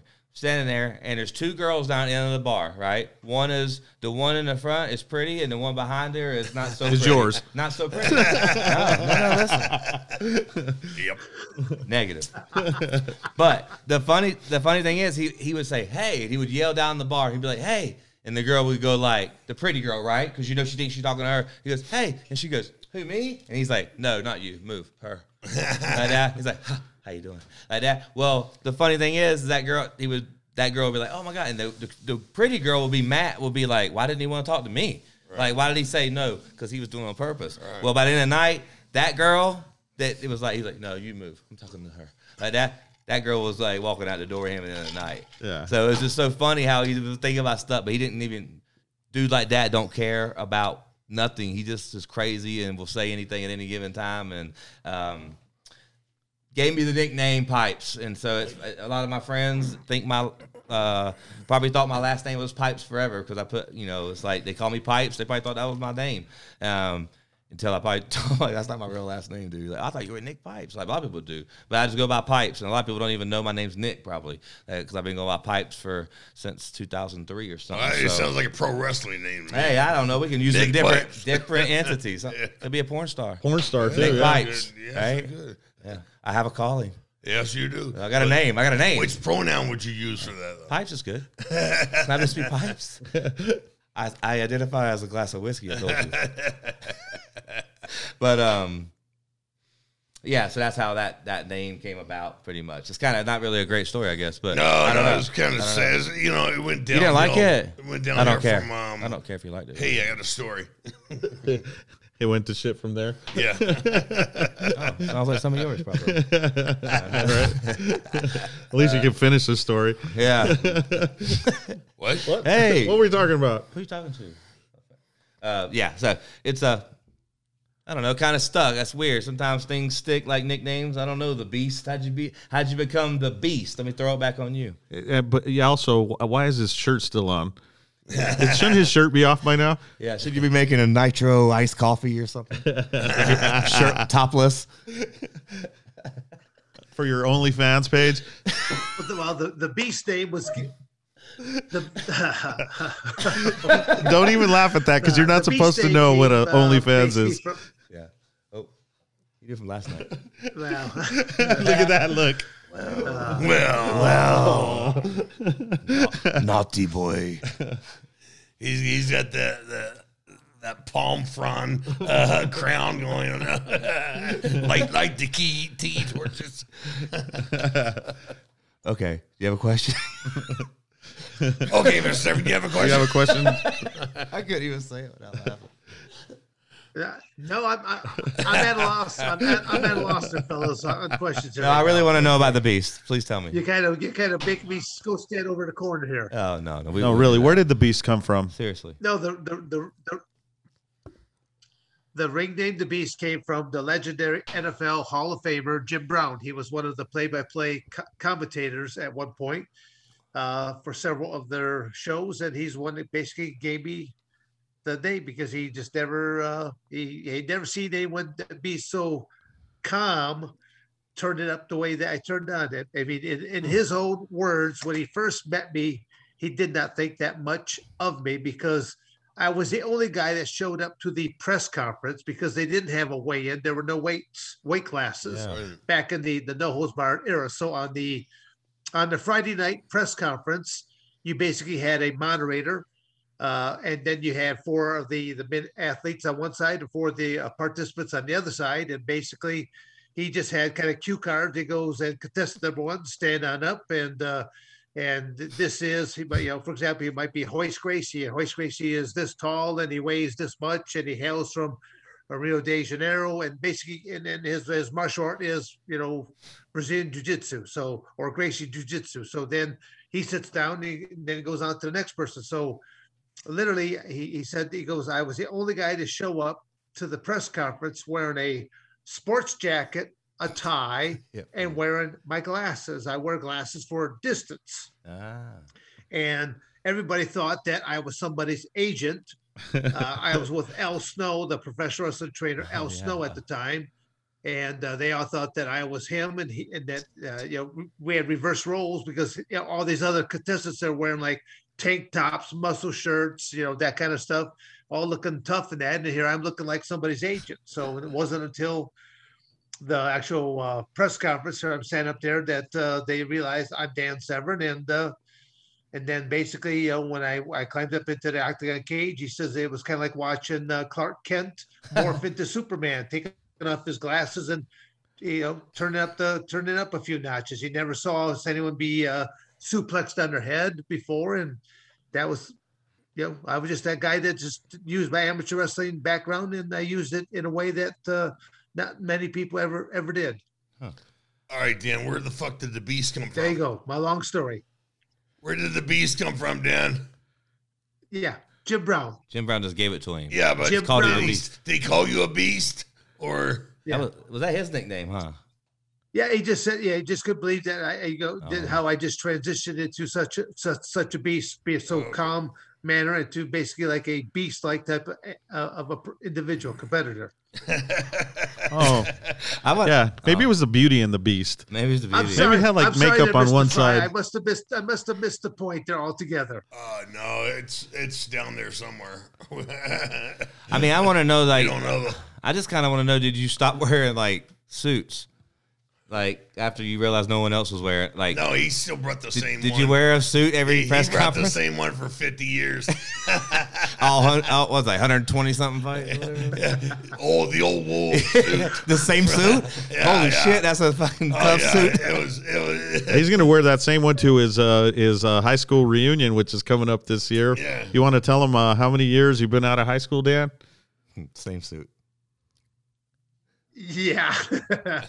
You know, I think I've given you guys too much a cannon fodder to shoot me with here. Yeah, so I, I shall tell you the breaking points. This this coming August here, I'll be going. I'll be, I will be attending my forty-fifth Mm-mm. annual high school re reunion. Yes, forty-fifth. What? And how old are you? forty-two, right? forty-two. Yeah. Our guest is forty-two. Wow, I feel old though. Oh yeah, you look old. Especially when you hear that he's going to is your union is three years older. That's crazy. Than you. I know. I know. But you know, I go to the gym and I talk to these kids that work at the desk, and they're like twenty-one years old. I'm oh, like, yeah. shit, I was in the military twenty-one years. Yeah. So it goes both ways. And twenty-two days. Yeah. Yeah. It was like, yeah, fucking counting. Yeah. twelve hours. Every every second counts. Every second counts. Don't forget it. forty-five years, man. Yeah, forty-five-year reunion. Holy moly. I bet it's gonna, how many of y'all is going to be there? Like four, five? Like, how many people usually show up to those things after forty-four? That's what I want to know. You know, they open up the door and go, Suey! Suey, Suey, Suey! Hey, hey okay. they, they're, like, they're like, we reserved the cottage. Hey, because we don't need to get a big he's place He's going because no he has a better chance of getting some uh, door prizes and stuff. twenty-five percent chance now. Got me something, got me something free. There's got to be something free there this time. Or, or, one and four, I gotta win something. Or he's gonna take his glossies and uh, make some money while he's there. Hey, all I want to know is why. why all I want to know is why is there four people show up, five door prizes, and he still loses? Yeah, he's not Dude, gonna lose. Are you gonna charge for uh, the photo at the reunion? Yeah, how much for a selfie at a reunion? We got a lot of questions. Huh? Well, Mister Yeah, Severn. Okay, well, so anyway, moving along. No, no, no, no. We want to know, are you charging I'll, for I'll, photos? There's only four others. You get a group That's, uh, selfie? How much for a group selfie?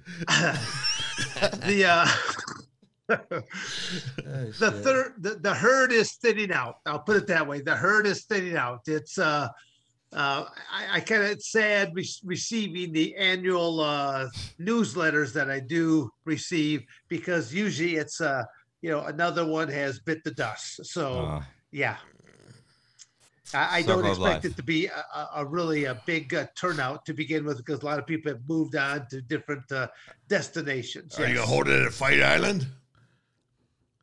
Yeah, that'd be good. Yeah, and the yeah, rent. You get money. You get money. You get rented out for the weekend, and you can become a tax write-off for you.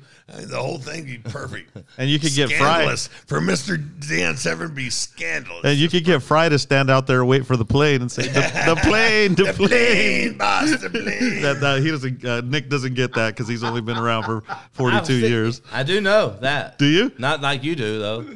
You're older than me though. You've done more. Yeah. You've seen it more. You know what I'm talking about? The plane. Yeah, the plane, boss. The, uh, yeah, yeah, yeah, I, yeah. I, Fantasy, Fantasy Island. I, oh, I we got a name, Fantasy Island. Yeah. Ta- tattoo. Yeah, yeah. Tattoo, tattoo from Fantasy Island. Yes. Boy, I, Wait, is that just like uh, uh, scandalous? Yeah. You know what? You could. He doesn't have to. Uh, we don't have to get a, a little person. We could just have him stand in the water up to his knees, so he looks like a little guy. Well, we already we already know that we're not exactly politically correct. Yeah. Uh, nor do we uh, d- nor do we care to be politically correct. So oh, I thought if, well, if those fuck it, we're getting uh, a midget. That are listening and might get butthurt, they do have the option to simply turn channels. Yeah. Yeah, says who? So any midget says I'm not politically correct. Any midget out there that wants to work on the island, yeah. uh, contact Dan Severn. Bring your suit. And your water wingy things. Wingy skidoo. Don't forget a mustache. He yeah. probably has extra sets anyway. If you can't grow a mustache, we'll provide one for you. For sure. Don has like four on his face. That's it, yeah. I'll just peel one off. Yeah. Yeah, he's got four mustaches. That was a good one, dude. Hey, fuck you all. Uh, you like that one, Dan? What's it about you this time? He's got an eye mustache on left and right. Then he's got a lower lip mustache. Hey, I gave I gave Dan a break. We gave Dan a break for a second. Yeah, he, he's all hey, happy. He's, he's like, a, shit, I can breathe. Dude, that's a that's a great comeback for him to say, like, fuck, my eyebrow's bigger than your mustache. uh, he's like bragging about it. Yeah. And what? Mic drop. Eyebrow gang. Oh, my God. Man, I'm done talking about eyebrows and mustaches. What's next? My question is, I, it's been brought to my attention that uh, you there was a an incident where there was someone that, that broke into your home in San Antonio, and that uh, your dog, Gage, made an encounter. Could you elaborate on, on the story as to what went down in, uh, in San Antonio? Yeah, man. So I... um. You know, my my uh, my dog Gage, which is you know, basically my entire life. Um, he's eleven now. He was about, you know, he's all, but not even a year old probably, you know, because it's happened in like January, like right after Christmas. So he wasn't even a year old. But um, the thing about it is the neighbor had, it just, I know Christmas had just passed because there was a big old T V box on the curb. Big old, so back in two thousand, I guess, ten, right? Um, he's eleven. So big. No, the fifty inch was a big T V. So yeah, like a fifty-two inch or whatever was a big T V. And that box was sitting on the curb next to my house. And I don't know what's inviting more of someone to come break in your house than a big old T V box that, that looks like you just put a new T V in your house. What yeah. a better. What and there's a, the box to carry it in. Hell, he probably put it in the box and then took it home. Who knows? But the box was just sitting there. Went broke down, just sitting there. Anyway, broke in her house and robbed her blind. And uh, didn't come to my house the same day. Came back to my house on a Saturday evening. I did have, when I had Gage. So when I got Gage at seven weeks old, I think it was, I immediately started working with him on behaviors and obedience and started laying the ground. By Gage six, is a Malinois. Gage is a Belgian Malinois, yeah. And I I got him in San Antonio from some friends of mine. How much did he weigh at that time? Well, what time?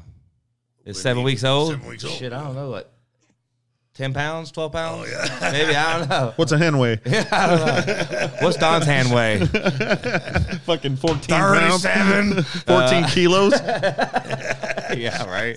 It's a key. I mean, kilos. Yeah. Um, but, um, so I started working with him at a young age, and I was at the dog center as a, uh, working there as an instructor, whatever. So, um, I was training dogs all day long, and when I got him, I was just so motivated to get started.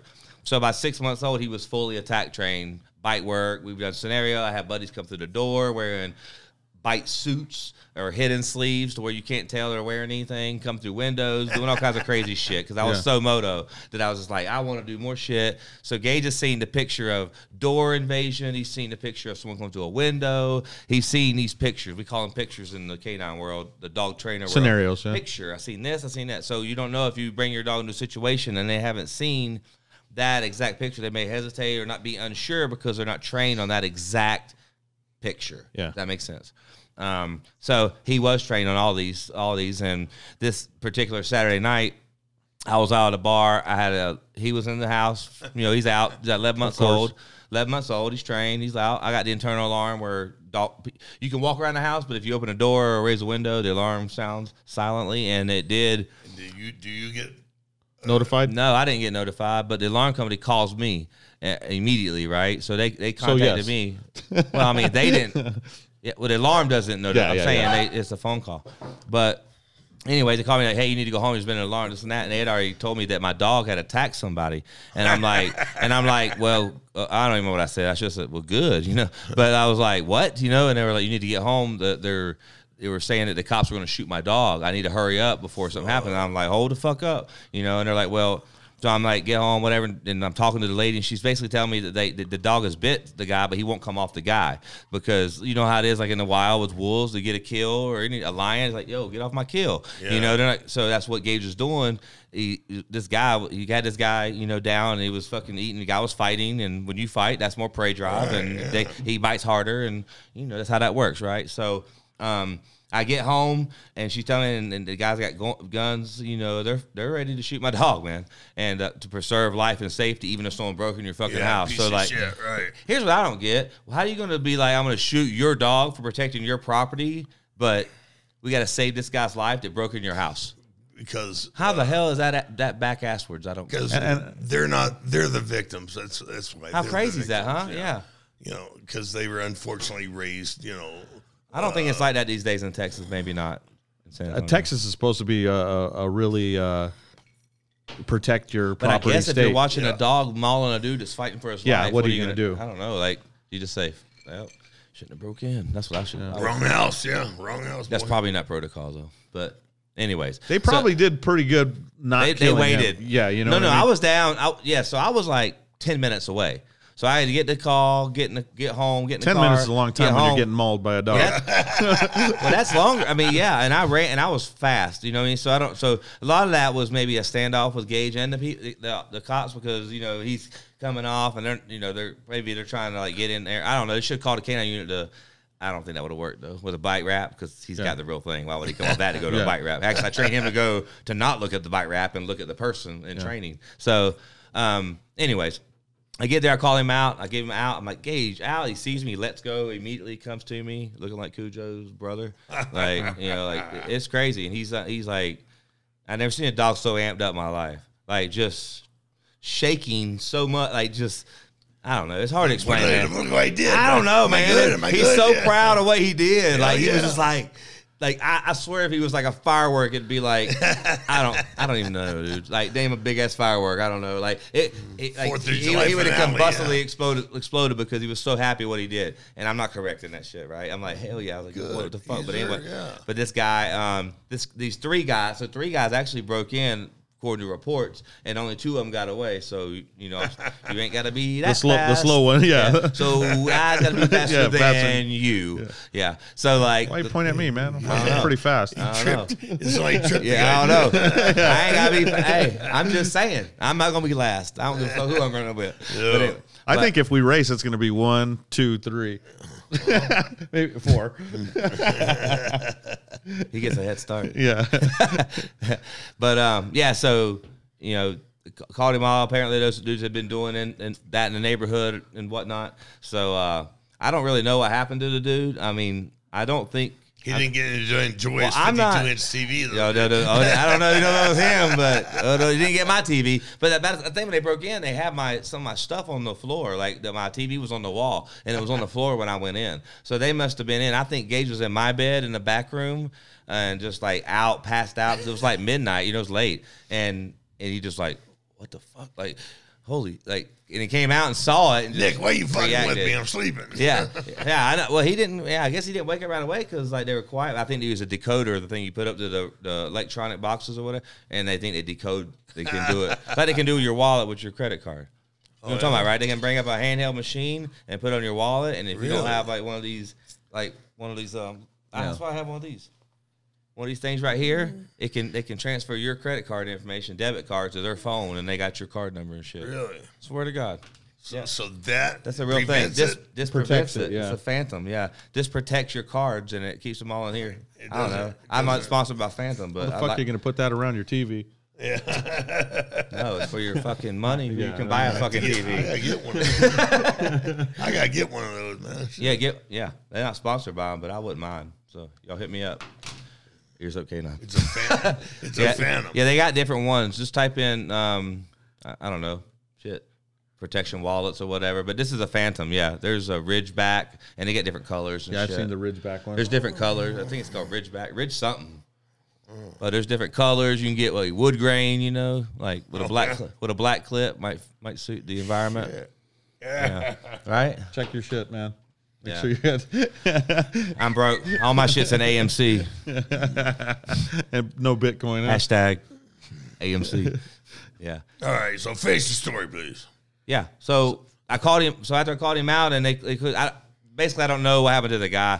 They, I, I suspect he bled out because it was not. A, it, it was at his throat, and there was a lot of blood on my foyer because it goes in like that, and it's yeah. all tile. And I think that. Um, it, it was a disaster on the walls and everything. So, and that dude, and when I got, and when I got there, he loves it. This guy's laughing at the. Oh my uh, God! Is this your friend over here? Tell me more. Stay so, on so, task. So what happened? Any any organs showing? I'm, I'm like, I'm like, dude, I'm fucking done, man. I'm out of. No, you can't stop. It was good. It was good. You sure something else didn't happen? How many towels did it take to clean hey, your mop? Oh my God! No, I didn't. Pay, I fucking paid someone to do that. That was a disaster.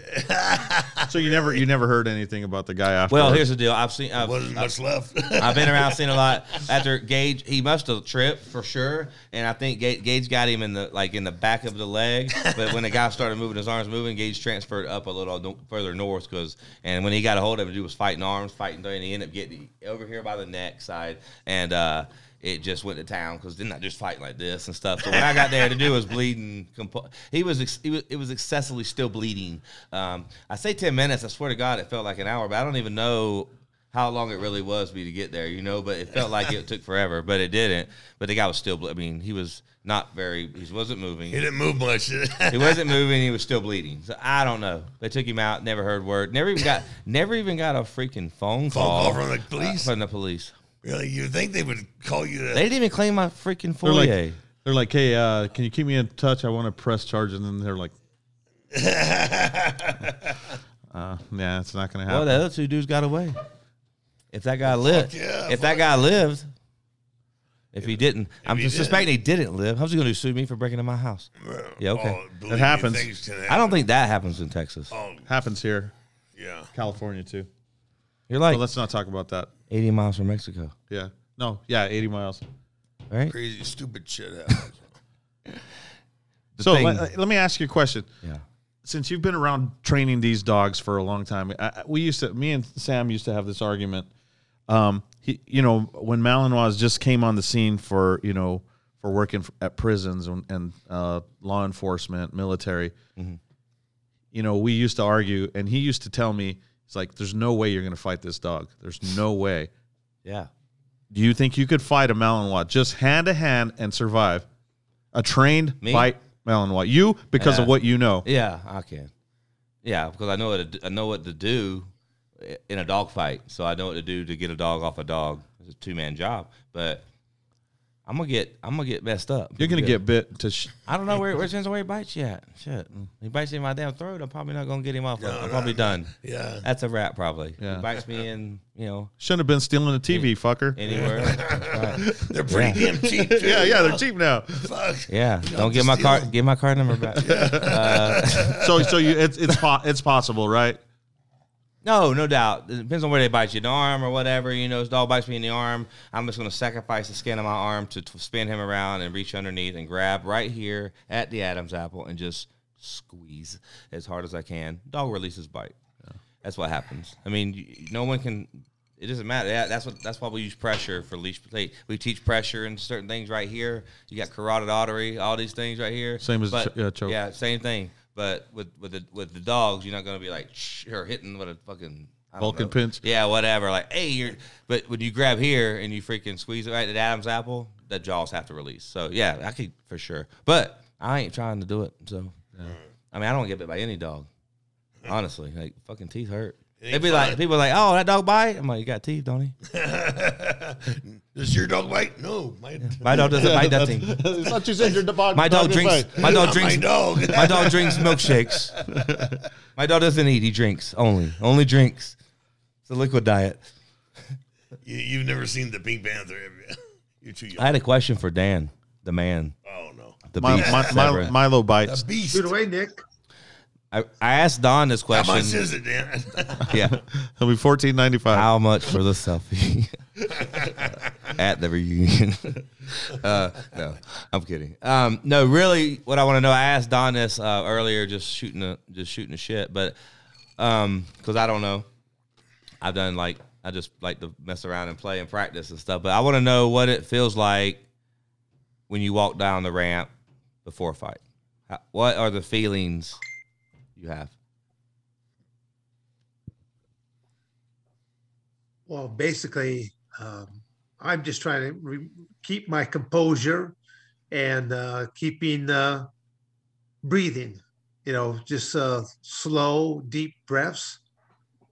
Just uh, keep yourself calm, even uh, even when you're inside that octagon cage. You know, they've sh- shut that door, and you know you're you're you're basically less than probably a minute from competition because uh, you know they're going to make their announcements as to who's fighting out of the the red corner, who's fighting out of the blue corner, and uh, basically uh, just waiting for things to get going. Just remain calm, c- composure.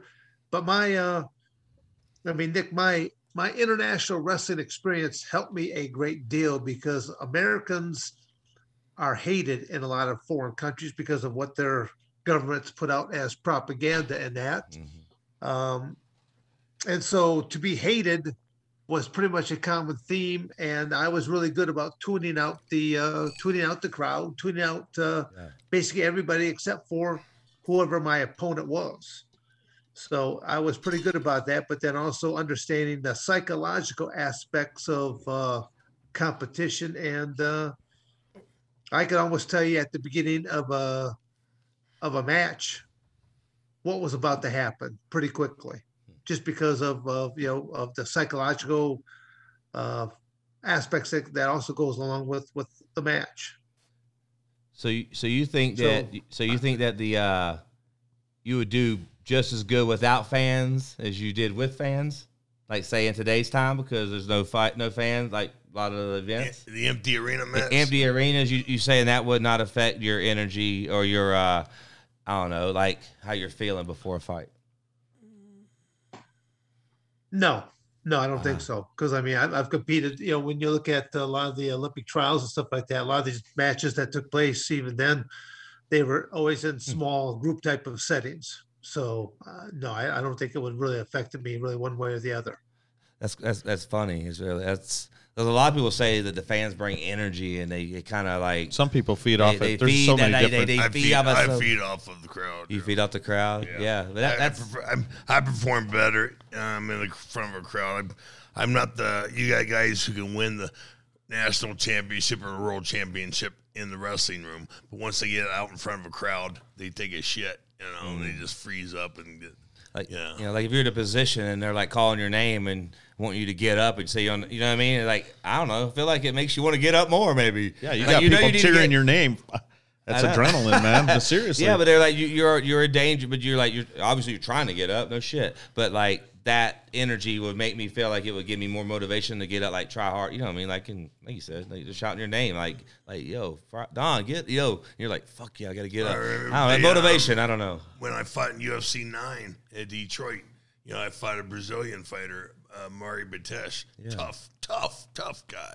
And they started chanting U S A, U S A, you know. I was like, yeah, baby. Yeah. Uh, gotta be for me. You yeah, so you he's found, from Brazil. No shit, right? So you found some, some some locked up energy during that when you heard that. Oh, it just, it just, like it felt, oh. Yeah, it's like, like an amp, you know. Yeah, yeah. yeah. But, but Dan, I mean, that's just kind of, I, I just find it like super ironic. Like it's crazy that like two different, like, every, like everybody's, everybody's different. But like, different, so you don't, so like if someone was yelling like, you know, the, Beast, beast, like that wouldn't like motivate you and make you, you wouldn't feel it a little bit more, maybe?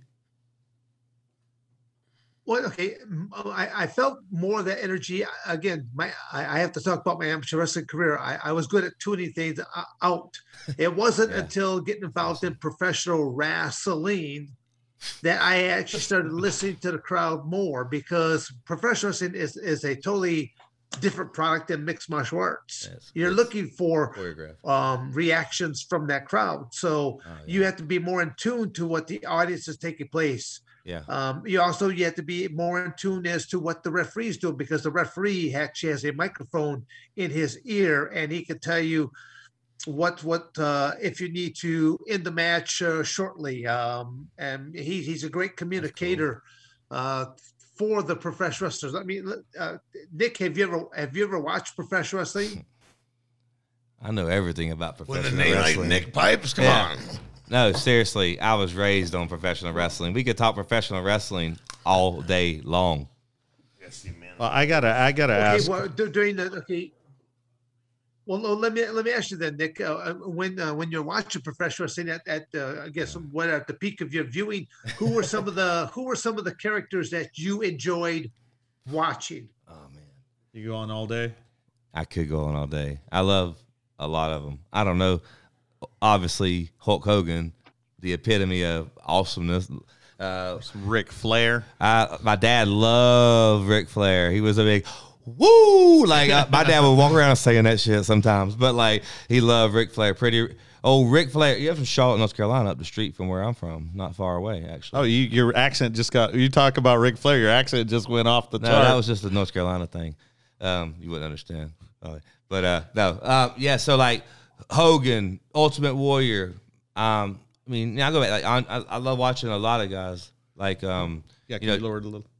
Jake the Snake, like Jake the Snake, and all the I don't know the Iron Sheik and Lex Luger, and those, back in those days, I don't, I mean that's when I was actually growing up watching, watching wrestling. And then obviously the other people now, but like I love the old stuff. What about The Rock? I love no, I like the old stuff better though. I like the old stuff better. Like I really remember, I remember having a professional ring uh, with some big rubber wrestlers that were huge. If I threw one at you, it would freaking it would knock your teeth out. It was so heavy. And like one of the first ones I got was King Kong Bundy. Oh man! And he must have weighed about, I don't know, probably weighed about that that figurine I got must have that. It's like a real wrestler. Like it must have weighed like twenty pounds. I don't know.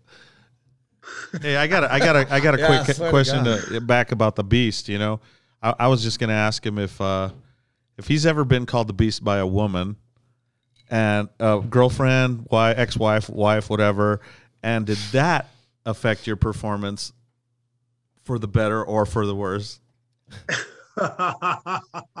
Rick, I mean, uh, geez, oh, Peter, I mean, it's uh, Rich. Uh, we, uh, I had to uh, do think, it. I think we're we're on two different ends of, we're, we're on two different ends of the spectrum no, but I, right now. Uh.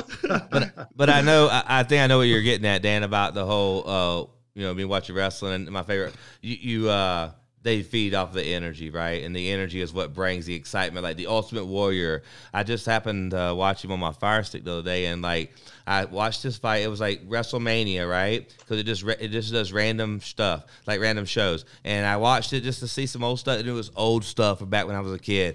Ultimate Warrior comes out with the doo, doo, doo, doo, doo, like that, and he gets up and he's hitting the ropes, and he's and the crowd is going freaking bananas. Like Hogan says, seventy thousand or whatever. Like, but like, there, it, it it was packed, and at the end, it was like with the music and the fans, and like. So I think I understand what you're saying about going to M M A from wrestling, because like I think maybe like kind of like I do with dogs, take them more of the same places so they get desensitized. I think because of the crowd was so hyped, probably in the professional wrestling aspect, that when he went to M M A, it wasn't a big thing because he's desensitized because he heard it so much when he was doing professional wrestling. Yeah, I was actually way more nervous doing professional wrestling than I was climbing into a cage doing the uh, Ultimate Fighting Championships, mixed Crazy. martial arts. And they're really hitting hit in the face. Because one, one you're, you, well, I mean, you got to look at, one, you're filling a, a certain window of time, and you have to make certain things happen, whereas in a real altercation, all you should be have to do is win. And, and it can be done in ten seconds or... You know, it may last you a long time, but I always, I was really good about making short work of opponents to where I always call it piecework. They're not paying me by the hour out here. I'm, I'm just uh, going to go out there and make short work of people. Yeah, I was watching the one. I was watching one of your fights where it was saying like, you know, they announced like before the fight how much the fighters are getting. Did you know that? Did you see that? You ever no, seen one? I don't that? remember that. They're like, I think it might have been like a tournament or something. But they're like. Maybe they didn't say it. Like I said it on the on the actual video. I don't know if they say it at the actual fight over the intercom, but they're like, the winner gets fifty thousand dollars. Uh, second place gets uh, like twenty-five, and if it's a tie, they both get thirty or some shit like that. And I was like, did they tell people that? Maybe I was I was watching an old old thing, but I was like, was that like? It sounded like commentating.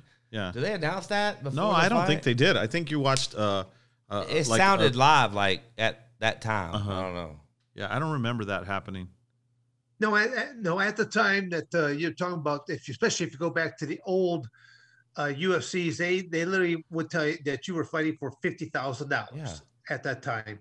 You know, and, and and honestly, my guarantee, my guarantee to walk inside the octagon cage was one thousand dollars, and for one thousand dollars, I actually would sign a contract that stated in black and white, in the event of your accidental death. Now, there's only two things you couldn't do. You couldn't bite somebody, and you couldn't stick a finger in their eye socket. But even then, it wasn't grounds for disqualification. It was just it simply like, you know, slap your hand and go, hey, give him his eyeball back and let, let bygones be bygones, and let's, let's go on here now, fellas. Don't be doing that stuff. I think that's That's uh, almost like being legal. yeah, yeah, it is. It's the same thing. Yeah. How many? But did it slap your hands twice? I mean, no. It, I, what, what, what I think anyway. What he's saying is that you had you knew what you were getting. You know, fifty thousand. But I don't remember them saying it like on a broadcast or even. Yeah, I, I think what happened you. in the video you're watching. I think it was overlaid afterwards, maybe. I don't know. It's uh, maybe I watched it again. I'll show you. It sounded like it was live because it was doing it like. The way, it, I don't know, it was, it's kind of flowed with the video. I don't know, maybe it did. But it, it was saying, I, it might have been your uh, fight against Ken Shamrock, um, where they where I saw where they were saying the winner gets fifty, the loser gets twenty-five, and if they if it's a tie, they get thirty each. I think it was the, the match against uh, Shamrock for the belt. Which one? The, the first or the second? Or had to be the first third. one, right? He he was the they champ. He was times. the champ. All right, then. And he got, I think, um, yeah. Well, he fought. I think he got choked out by Ken Shamrock. That was or something. the first, yeah. Was that the first one? Yeah. Like he's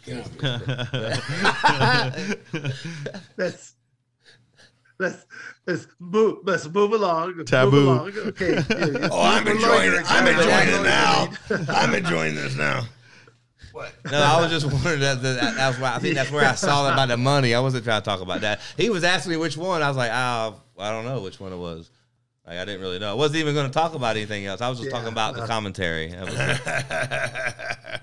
You went there, Don, not me. Oh, he got choked yeah, how did we go from professional wrestling to, and the Ultimate Warrior here, shaking the ropes, and uh, yeah, how did we go from professional wrestling to to mixed martial arts again? You know, that's we're all over the place. Yeah, I know. I don't know. I don't know how it went. I guess I was, well, it always goes back to the, I, my question while I was asking about the fans being there. Did it give you energy? That's really yeah. much what it was.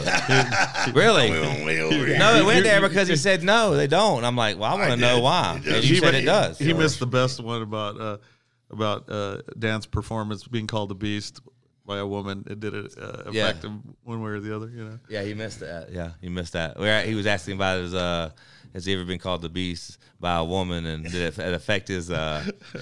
kind of energy levels, if you want to say. He he, he, like, he failed the. He, he just went like. Shoo, shoo. No, no.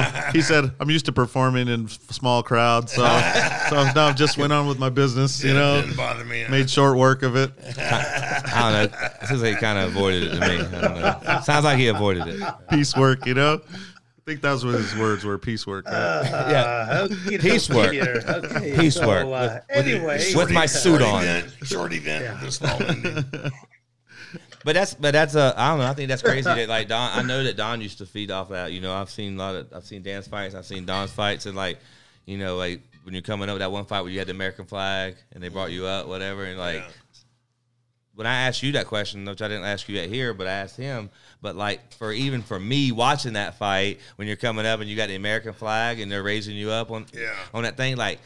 Even you were pumped up. Even with it, yeah, I wouldn't even me, you know, like but like with the energy level, just normally saying you're walking down, you get the energy, the vibe from the crowd. That had to be even higher. Did oh, you come yeah, off was... the couch with the people's elbow on something? I don't know if I yelled something. You know? Like, I remember like it was just like I don't know, like I, they're probably chanting like U S A or whatever or something, you know. So it's like yeah, that was that September twenty third, two thousand one, just two weeks after.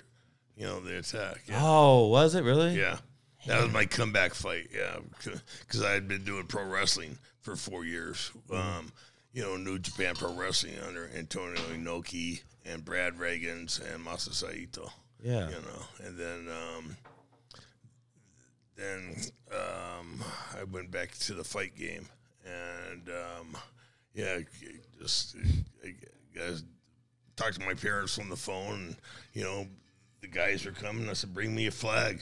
Bring me a, uh, you know, mm-hmm. give me a flag." You know. Yeah. I didn't know, but they, they it was pretty hard getting one, huh? Yeah. They were, they were all sold out. Huh? Oh, really? Yeah. Huh. That's crazy. And then, like, yeah. So, how'd that fight go? Well, it, it was a tough fight because um I, um, uh, shit, Brian Johnston had had had a stroke. Mm-hmm.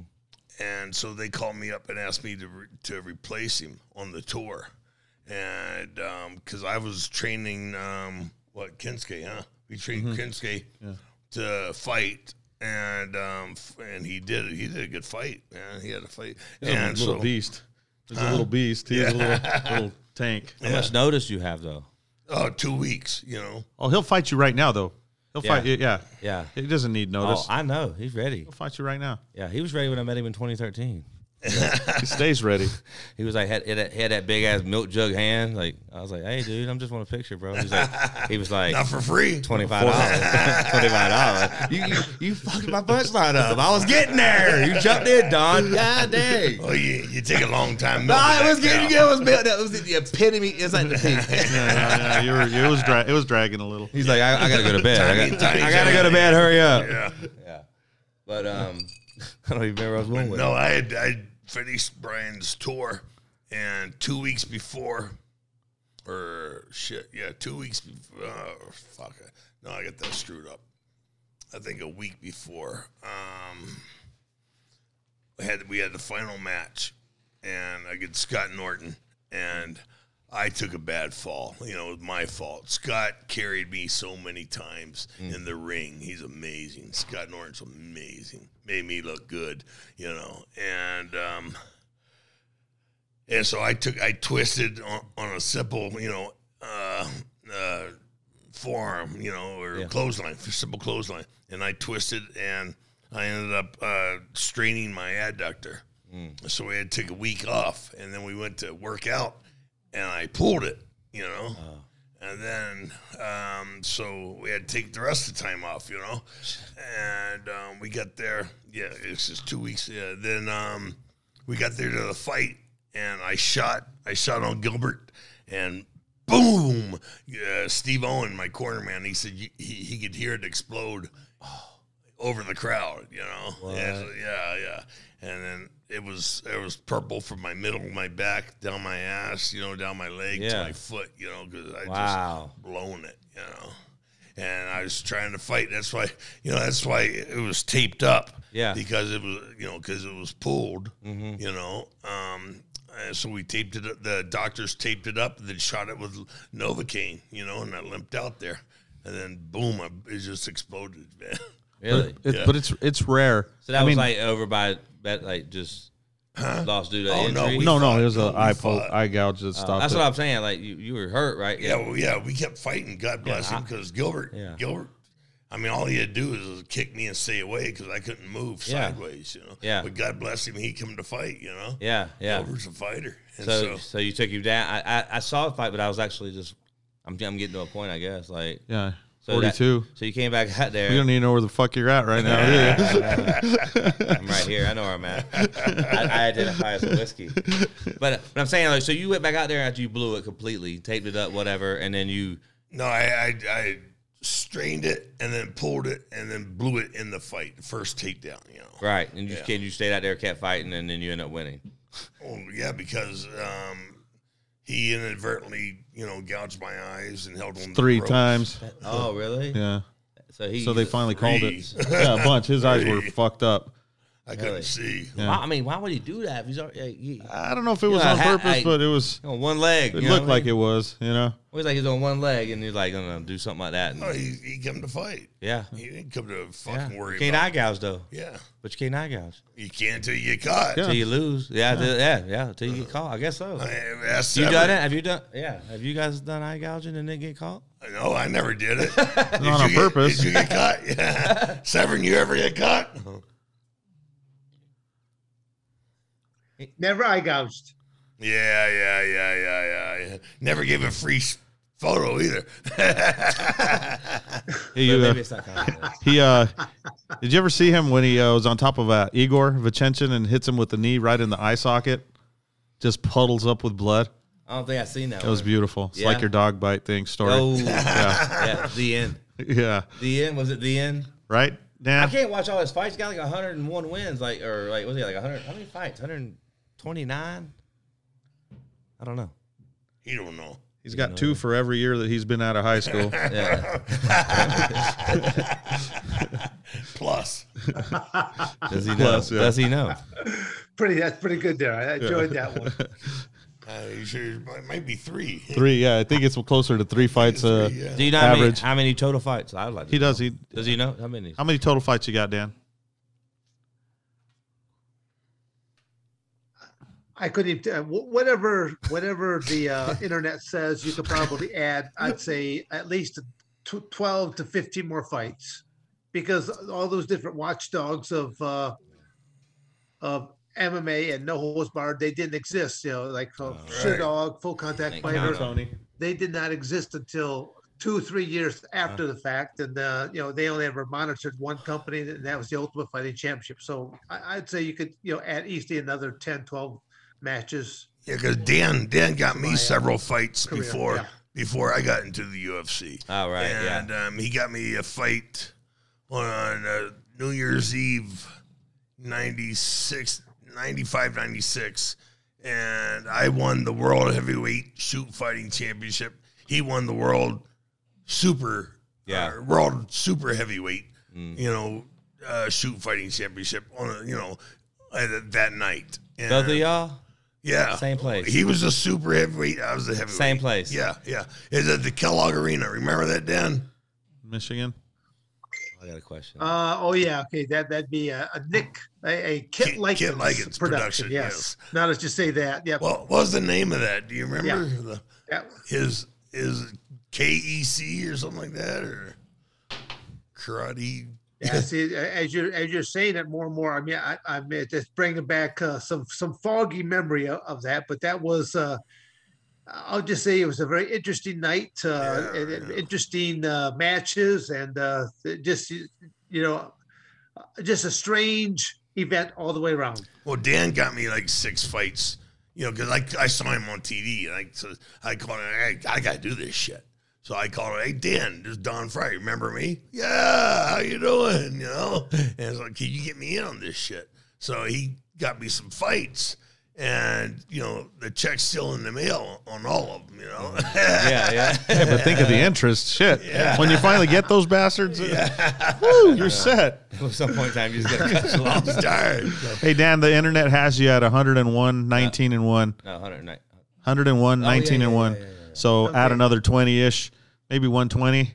Wins or losses? Yeah. Wins. I, I, I'd say between, you know, a dozen or so, sure. Well, they win? All wins, the, right? The all losses, the, the losses, those, those are all etched in my mind. But the victories, no, they uh, they just flow. I have a, like, I think it's a really good question. Oh, we'll see. So the same night, it doesn't matter what you think. It doesn't matter what you think anyways.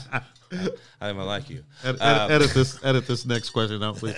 Whenever, so you won the super heavyweight, he or he won the super heavyweight, you won the heavyweight, right? At right. the same night, yeah, same event, yeah. yeah. I want to know, what year was this? Got to be about nineties, ninety-five, ninety-six. Yeah. New Year's Eve. Perfect. What kind of fucking party was that night? I gotta uh, know. Well. It was odd, I'll tell you. Severn wasn't partying. He never partied, so right. he had disappeared to a bowl of ra- ramen. And, he went. He and, went whole. He went whole milk instead of the two percent. Yeah. Uh, and this guy, he he, had, he won uh, Kellogg's. Dan, uh, Dan, Dan, Dan. Kellogg's cereal for life. You know. I'm gonna have home, I'm gonna go have a healthy bowl of cereal and call it a night. But I'm gonna splurge on the whole milk. I, I, I might have I might have got a little crazy. I might have had frosted flakes there that night. Who knows? Don't you dare! Sugar. You're getting wild now. You're getting wild. Over the top. Yeah, that's that's way. push, push his blood sugar level over. Yeah. So like, all right, so so Dan went to bed. Got it. Okay. It was funny. What did you do? Well, he still hasn't shit. slept, dude. Yeah. yeah. Ken Shamrock was there. Frank Shamrock was there. Oleg Taktarov was there. Um, uh, oh, that's who it was that he hit um, in the face with the knee. Oleg. Yeah. Oleg. Uh, Instead okay. of Igor. Yeah, yeah. I was wondering. I was, yeah. But um, he didn't want to hurt your feelings. Yeah. Like you don't want to hurt people's the feelings. Fuck, he remembered something I didn't. Hey, God like he damn. doesn't. Hey, like he doesn't want to hurt their feelings. Yeah, yeah, yeah. Don didn't want to hurt you. Sorry. I, It was inside, some inside joke. It was some Russian that he fucked up, you know. But did you get in a fight? Did you just get hammered, drunk that night, and celebrate your heavyweight championship? No, no. It, um, what was funny was he uh, Kit had some porn stars there. Uh, Ken? For, Kit. Oh, Kit like oh. had the porn some porn stars there for um, ring card girls. Oh, and. Uh, And I'll tell you what, it was it was kind of it was kind of going off, yeah, the party. And I was I didn't know who the hell they were. Come find out, one one of them was Christy Canyon, you know. Oh, yeah, yeah. And I you were just know. no. I was a dumbass fuck uh, fireman, the horseshoer, you know. I was like all excited about all the electricity, you know. So. Oh. Oh my God, that's funny. I I was just thinking like I don't know like whenever I heard that like the same night you guys are, you know. Like tight like that, and he wins the set super heavy, and you I don't know if I'm winning the super heavy, and someone I feel like the party's gonna be crazy that yeah, night, like yeah. celebrating, like like me and my, my buddy, like you know we train, you know, and like he wins this one, I win that one. Like, I couldn't think of a better time to have a party. Yeah. Right. That's all I'm saying. Right. I think yeah. the next year you bought a house in Christie Canyon, didn't you? A cottage. It was a cottage. It was a cottage. It was a cottage. Yeah. It was a. It wasn't an island, but it was. It, yeah. it was a cottage. You know? It was a cottage. It was a, yeah, it was a tent. Okay. I tried to give you a cottage. You want to tell? Right, okay. You got a one acre island. I, I got I got eighth a of an acre. Ten foot. Yeah, I got a ten foot tent. Yeah. Yeah. That'll work. You can snuggle. Well, Mister Severn's much better with his money. You know, I mean, uh, he's got the first original dollar. You know, the first one, not zero, the first one. Zero zero zero zero zero zero one. Yeah, his number zero zero zero zero zero zero one. Yeah, that's funny as hell. I got I actually, the Beast, Dan, Dan, I had to do a question. Severn. Can I come visit your island someday just to check it out? No, not for free. Parts of yeah, how much? Can, how much to visit the island? We have pl- we have how plans much? Starting at two hundred and ninety nine for the weekend. How much to visit the island? Possibly. Like, I'm just saying, like roundabout. You know, like, I don't need baby. I don't need hard numbers. I'll bring my own freaking shovel. It's all cash too, buddy. Yeah. Bring a rucksack with some. All depends if it's is it during the holiday. I mean, it's, it could be special holiday rates uh, on, on top of all that, you know. I'll make it easy on you. It'll be like a Tuesday. It doesn't matter when it is. No, but uh, I wish you were here, though. Honestly, uh, I uh, look forward to meeting, you know, I've seen everyone again. I, I'm looking forward to meeting you in person uh, sometime. It's an honor. Thank you. Well, as long as you don't ask for a no, photo. No, same, same here. It's, uh, it's, right. uh, No, it'd be awesome to have him back once he learns some shit about some dogs. Gets to the next level, you know? Yeah, I got to go back to the drawing board because I don't know what the fuck's wrong with Milo. Put him on the phone. Put Milo yeah. on the phone. Yeah. See if we can fix him. Oh, oh hell no. We can't do that yeah. shit on the phone. Then, hey, then you could get his uh, Cash App and he can send you some money. Yeah, that, that dog can't talk on the phone. He needs me. He, he needs help. He said he said he needs help. So I like, I'm just saying I know a guy. No, seriously, Dan, if you do need a dog yeah, trainer, you, let me you, know. I'm serious about that though.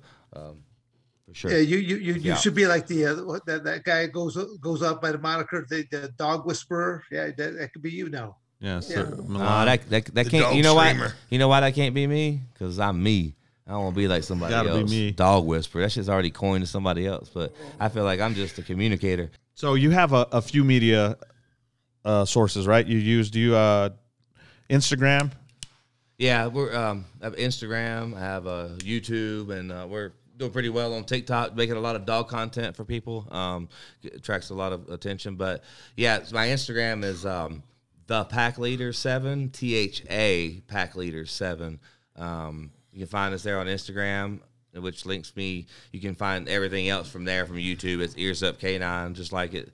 Just like it's spelled, ears dash up canine on on uh, YouTube, and um, yeah, from those two you can find pretty much anywhere we're at. Um, obviously, Ears Up Canine on um, uh, on Twitter as well. We do there do a little bit of things there, but like if you need anybody's looking for dog training, like want to book a session or anything like that, w w w dot ears up canine dot com. You can message me from there, and uh, yeah, there's a link in your bio on your Instagram. Well, how long yeah, link in my bio is for all for everything. If you go to my Instagram at you know the Pack Leader Seven, you'll find the link tree and it'll link you to everything else. How, how long is a session? Uh, could go anywhere from like two, maybe from anywhere from an hour to two hours. It just yeah. depends because there's a lot of talking and teaching. So that's why I don't do like per hour. I do it per session because the session's not necessarily done when a the clock strikes one hour. It, it might be we might need to do a little bit more and uh, you know. I quit when I think the dog's at the optimal level for that session. And that's when. And I then quit. It goes for how long?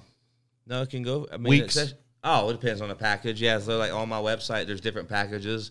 You can select doing like five sessions, and you get a little bit of break on the on the per session price because you do five. Uh, you can book single sessions. I do board and train my two week, three week, um, two week on leash, three week off leash, and e-collar.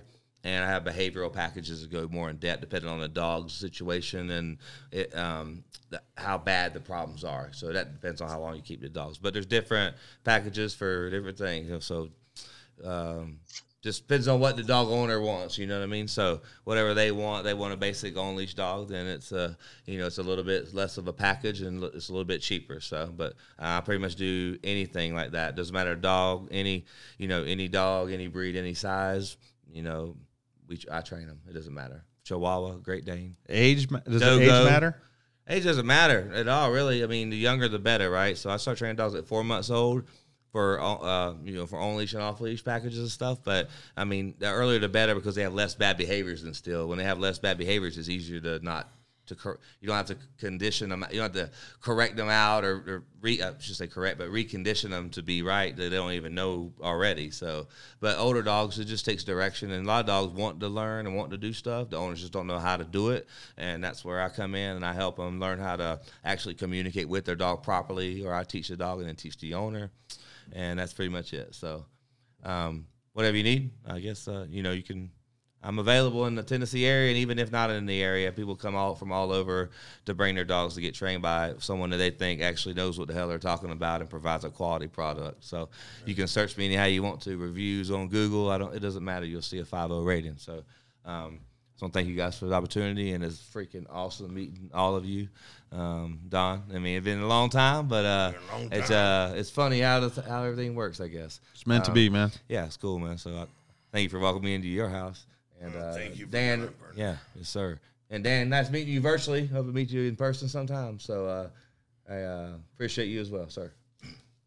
Thank you for watching another episode of Dan and Don's Toxic Masculinity. You better like, subscribe, and share, or I'm going to come to your house.